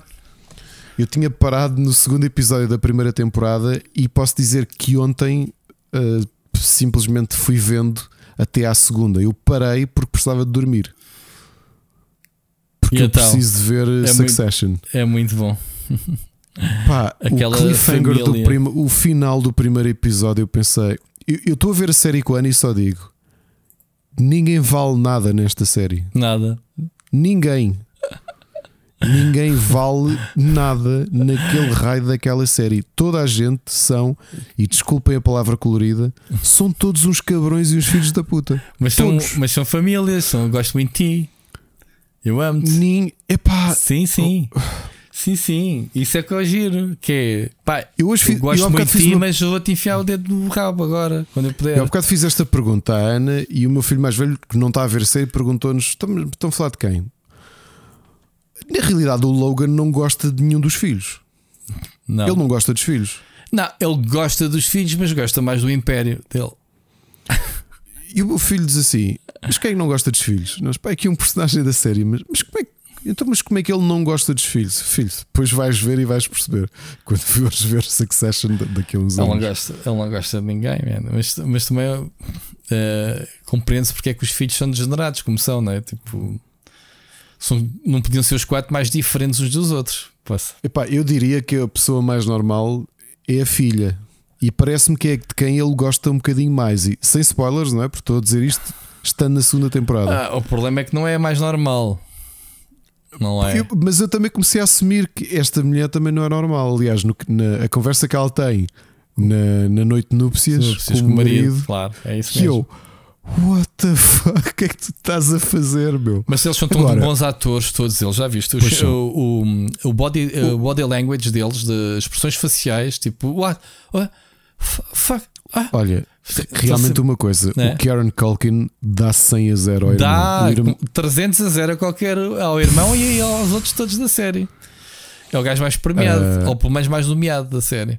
Sim. Eh, mas depois o Alan Ruck, não é? Que é também um histórico que nós conhecemos no que se tornou famoso no Ferris Bueller. O Ah, mas esse é são- muito secundário, é o mais secundário deles todos.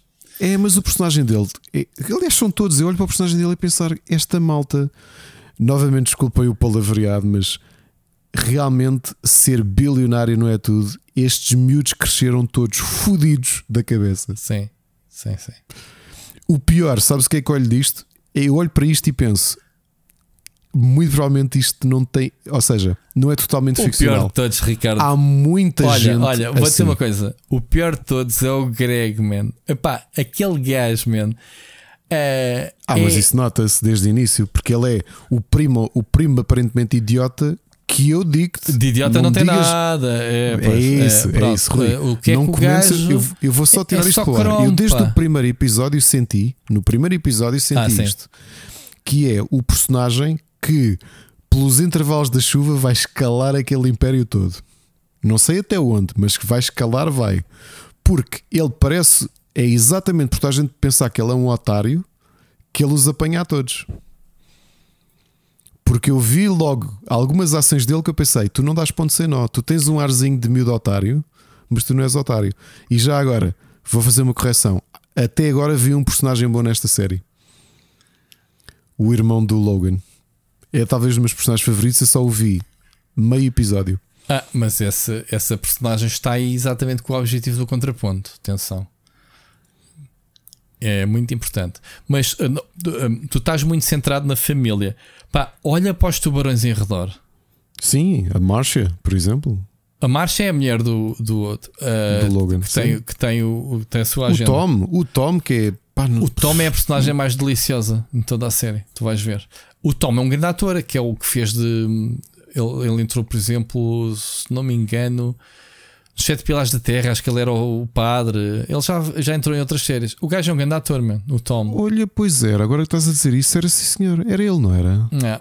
Ehm, ele entrou em várias. Se olhares para. Se fores a MDB ver o Tom, o gajo entrou em bué das cenas, tu nem te lembras que ele entrou.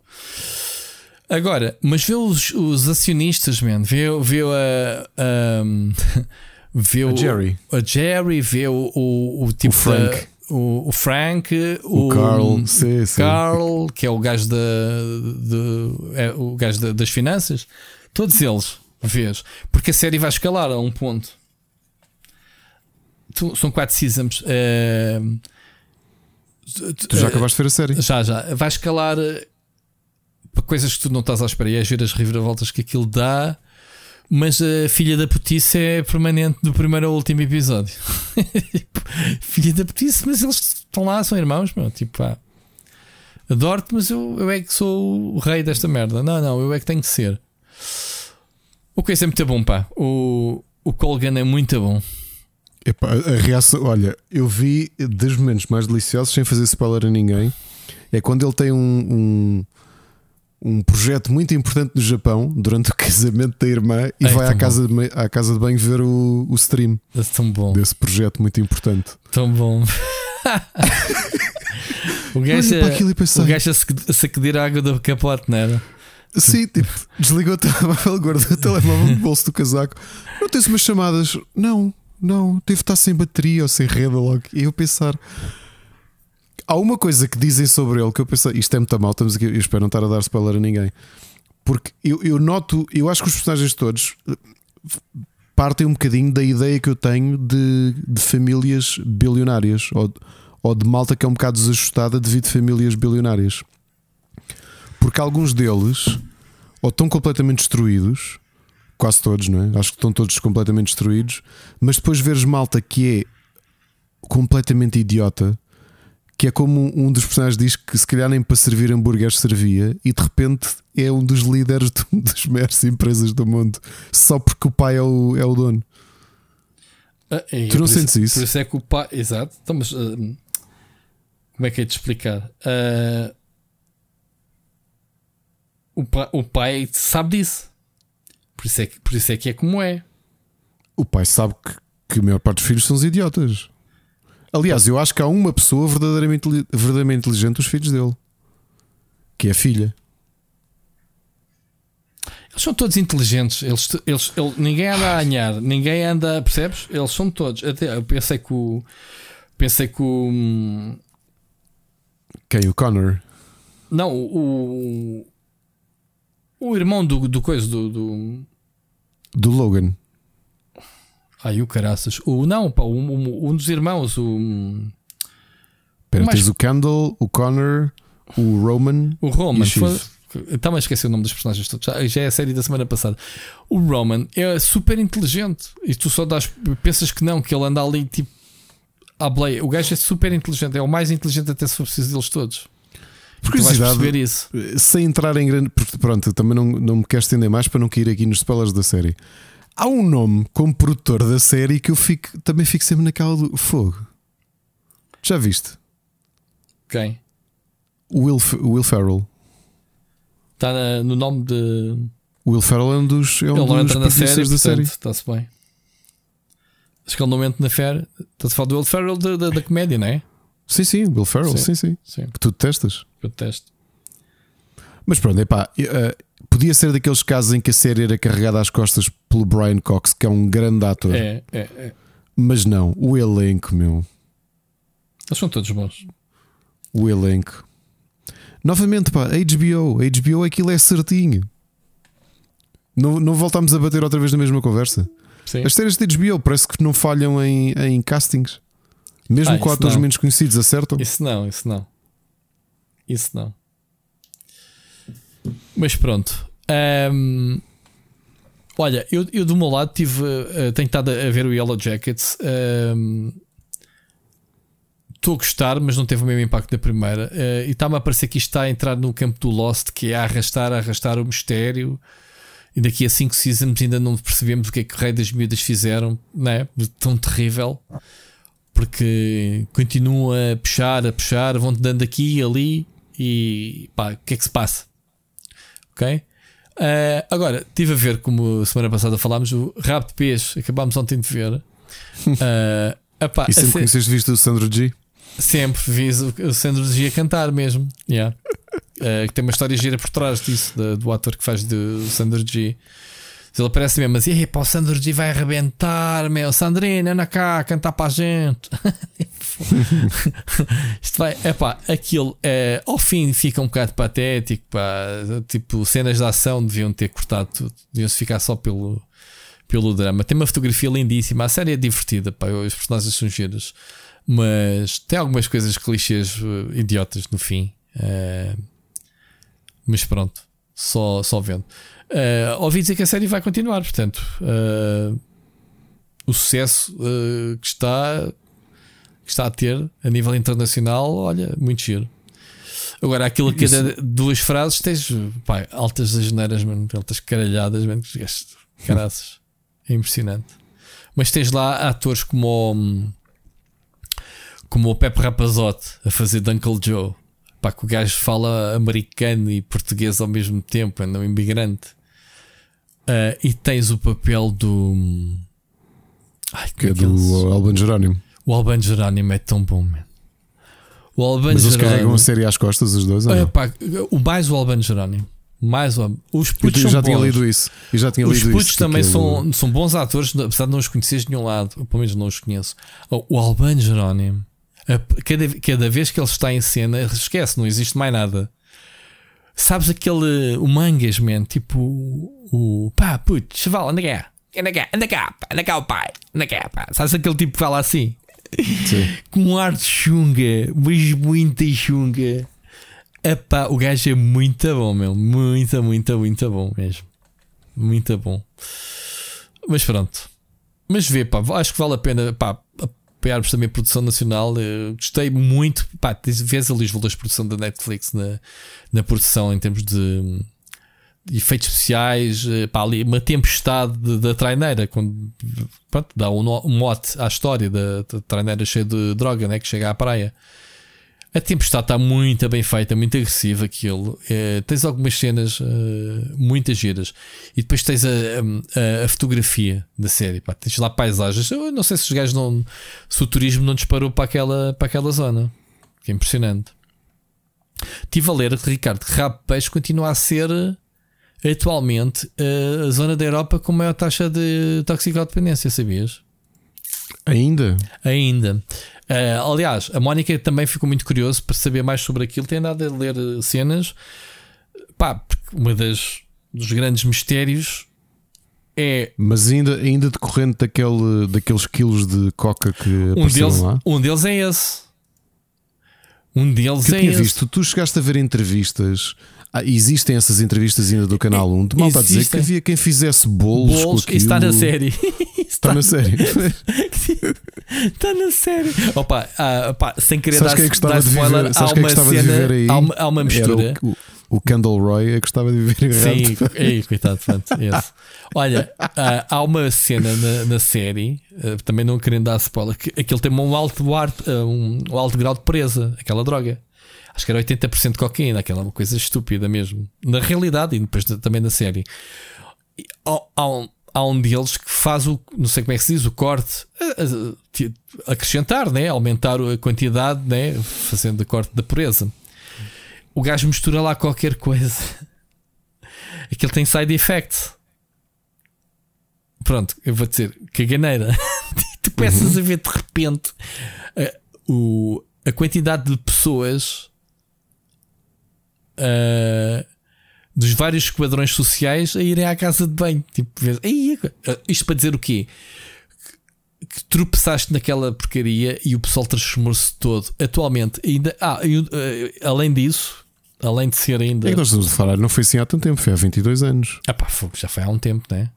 Epá, mas é o suficiente para destruires ali uma série de vidas. Destruiu, claro, e continua a haver isso. É isso que eu te estava a dizer. Ah, um dos mistérios ah, da vida real que está presente na série é a capacidade da traineira do barco para aquilo que foi supostamente confiscado. Portanto, fala-se em meia tonelada, quando acho que o barco tinha capacidade para 3 ou para 5 toneladas. Estás a ver? E ele disse assim: ninguém se arriscaria a atravessar o Atlântico, porque o gajo acho que veio, eram italianos e veio da Argentina ou da Colômbia, pá, não sei de onde, e que era para ir para a Espanha e acabou porque, por naufragar ali. Ahm, aquilo até hoje está para se saber pá, o que é que é feito o resto da droga, porque pronto, ninguém, ninguém sabe. Só alguém deve ter lá ainda muita farinha em casa. Em rabo de peixe. Muita Mas vale a pena a série? Vale, vale, vale a pena. Vale a pena, está tá gira, está tá parva, man. Há, há, há partes que tu pensas, ah, yeah, yeah, tipo, um bocado de clichê, pá, sobretudo quando mete cenas de. ah, os polícias são ridículos nesta série, pronto, e tu vês o grau de ridículo que é. Pá, um dos polícias da PJ é o nosso amigo ahm, Salvador Martinha, man, tipo, man, Ok, já disseste tudo. Pronto. Esquece. mas ele não está com para papel compor- de parvo de cómico, atenção. Isso É. para compor o ramalhete só faltava estar lá o, o Eduardo Madeira, Não, por acaso não. o César Mourão e, Também o, não, também não. e o Alvin, que é tudo malta que eu Não. adoro ouvir É, falar. Não, não está. E o Nilton, e o Nilton, uma aparição especial como toxicodependente. Também Gosto não muito está. destas pessoas todas. Também não está. Mas pronto. Mas está mas está o Salvador Martinho. Eh, aparece a Maria João Bastos. Acho que é assim que ela se chama. Maria João Bastos? Não. Maria João. qualquer que coisa. aconteceu no mundo de repente para o Salvador Martinha? Salvador Martinha, ele é comediante, não é? É. Stand-up comedy, isso. É, mas como é, é que isso ele e a irmã, aconteceu? a irmã. Ele tem uma irmã chamada Martinha também.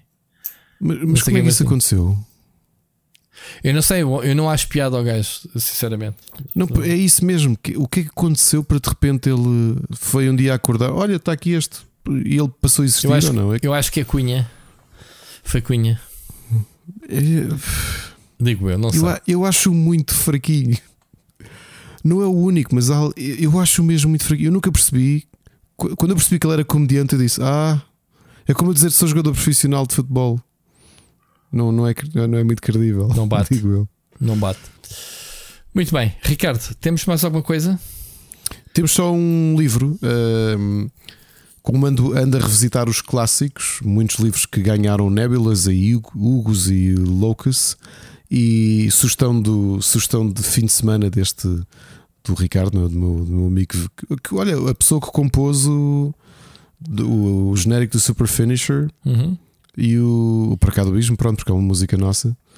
Uh, e ele também é um grande fã de, de- de ficção científica e de literatura, e então aconselhou-me a começar a ler o, o Gene Wolfe, que foi assim um dos grandes escritores de ficção científica, especialmente uma série dele chamada Book of the New Sun, que começa com o The Shadow of the Torturer.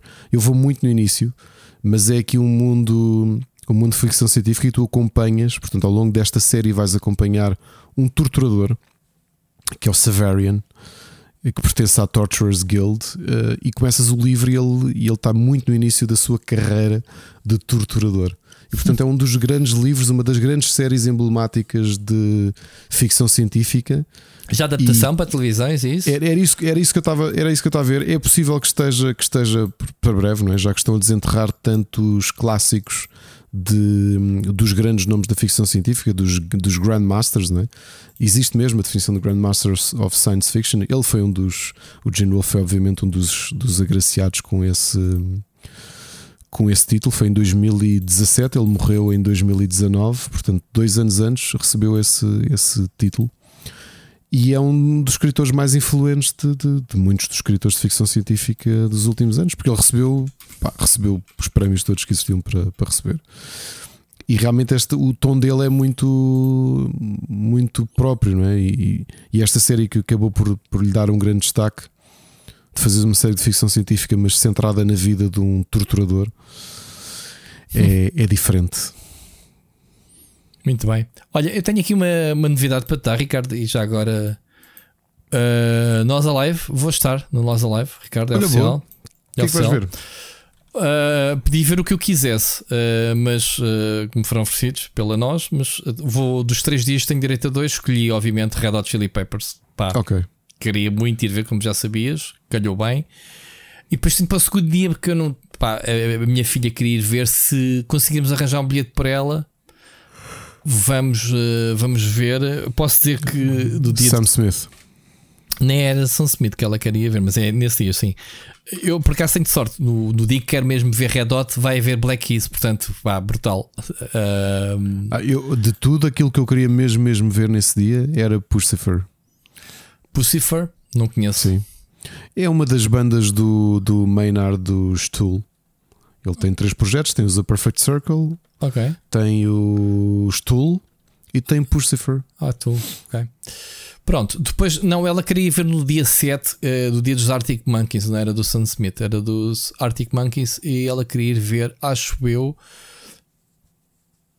Epá, já não me lembro o que é que ela me disse. Ela é duas coisitas aqui mais pequenitas. Lizzo, Lil Nas, Provavelmente, Idols, Idols, acho eu. Morad.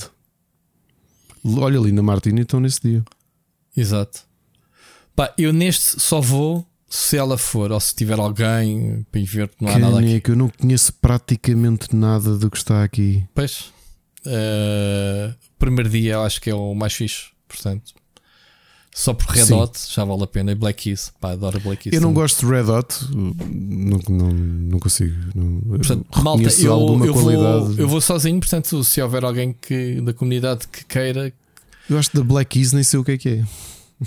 Não, não conheces Black Keys, estás a brincar, Acho que eu já não. te passo. Ah, É muitas- sério, acho que não. não se Procura pelo conheço. e- Lonely Boy, tu conheces, é muito conhecida a música, o riff. Eles têm muitos, Black, meu. Black, Black Keys, Keys? Lon- Lonely Boy, sim, é muito conhecida essa música, é impossível. mas não. eles são recentes, é? Não, já são uma banda muito antiga, meu, com bem álbuns. Como não conheces Black Keys, meu, eles já cá vieram também várias vezes. Eu nunca os vi ao vivo, mas. Olha, estou a ouvir Lonely Boy agora, nunca ouvi isto na minha vida. A sério? Hã? Curioso. Esse riff é muito conhecido.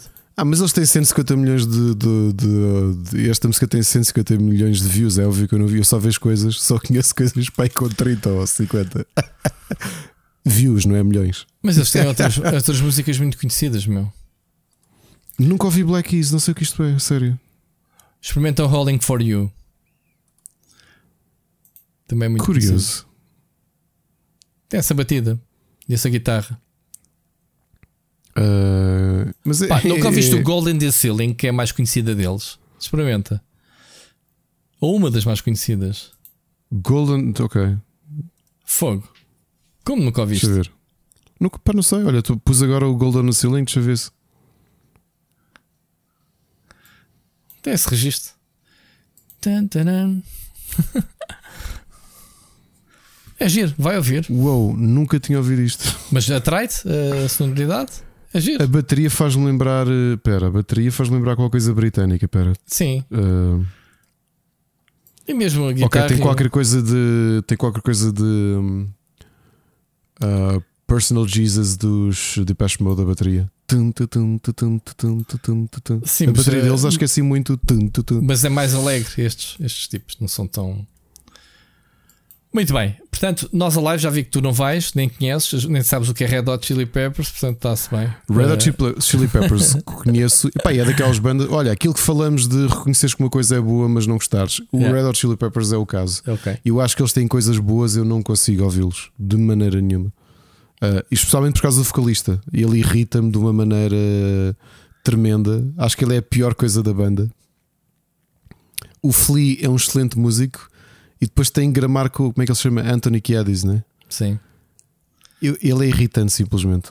Aliás, eles têm uma excelente música que eu prefiro a versão de uma girls band britânica do que a deles. Under Ah, the Bridge. Under the Bridge. Vês. Mas sabes, um sabes onde é que eu ouvi brutal, primeira meu. vez Red Hot?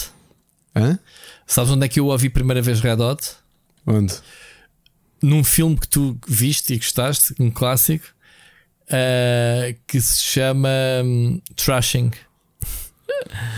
Portanto, com os loucos do skate, como queiras chamar, o Trashing, que é com, com o Thanos, como é que ele se chama-se? O, O, o Josh, Jo- o Josh Brolin. Josh Brolin a fazer Tom Cruise nesse filme, ah, só que em skates. Um, em que ele entra no bar e está os Red Hot um, a tocar o Giveaway Now, que é um dos primeiros grandes hits de- deles. E das coisas que eu gostava mais piada aos Red Hot era aquele videoclipe que eles tinham que era o Crazy Taxi. Ah, mentira, desculpa. Estás a dizer, o Giveaway Now é depois o sucesso eh, mainstream. Eles estavam a cantar uma música que era assim tipo uh, uh, uh, uh, ah, ah, tipo parecia os macacos de um bar, bem esquisitos. Assim é que era. Sei que estou a lembrar. Mas sim, pá, gosto, gosto bastante de Red Hot. Ah, tem coisas muito giras. Bom, Mas às vezes é assim, é daquelas bandas, lá está, não gosto. Se fosse lá, ia, ia, ia, ia usufruir do concerto ao vivo. depois nunca vi. Um- nunca vi. uma situação similar foi Jamiroquai, não era aquela música que eu ouvisse e vi-os num festival em São É, Miguel. pá, mas eu acho que Jamiroquai é tão divertido nos clipes. Eu acho que ao vivo deveriam ser giros, não? Ao vivo eu fiquei babado, porque pô, o- o- os músicos que ele tem, aquilo é tudo malta do melhor do funk e do jazz e não Pá, sei o eu que. acho que o estava lá tem só a um, um a estilo de ouvi-los funk dele, man. Eu, tu, por exemplo, já jogava muito o Rayman a lembrar-me de Jamiroquai, man. Aquele, aqueles vibes uh, yeah, de funk, aqueles baixos. É, yeah. Muito- Para mim, Jamiroquai, Eu. Machado, esta é para ti, é Elite Pit Agents. O, a música dele, a música que está lá, eh, é capaz de ser eh, uma das, um dos níveis mais difíceis. Muito bem. Ricardo, Que é o, o Virtual Insanity, não é? Que está no, É, está no coisa. sim. Essa é a mais conhecida. Jamiro, do Jamiro.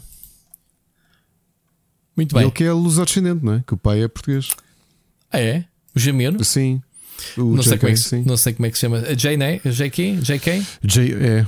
O Jason Luís. JK é Jaquim. JK. JK. Jason Luís é como ele se chama. Ok. O pai dele chama-se Luís. Saraiva, é um guitarrista português. Ok, ok, curioso. Não sabia O, dessa. pa- o- o pai só apareceu em 2001, já ele era rico e por isso ele diz que pai, já, tipo, não conheço lado nenhum. E, mas depois de onde é que ele é?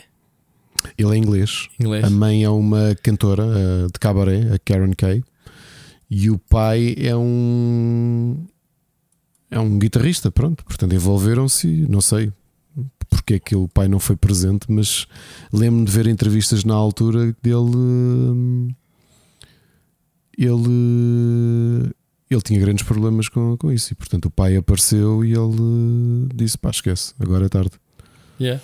Que era o que eu faria. Muito bem, Ricardo, estamos conversados? Vamos para Sanctuary. Não, por acaso eu vou é para a cama já, já são duas da manhã, certinhas.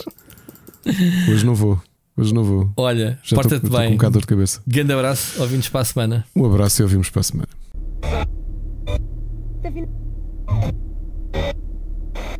Okay.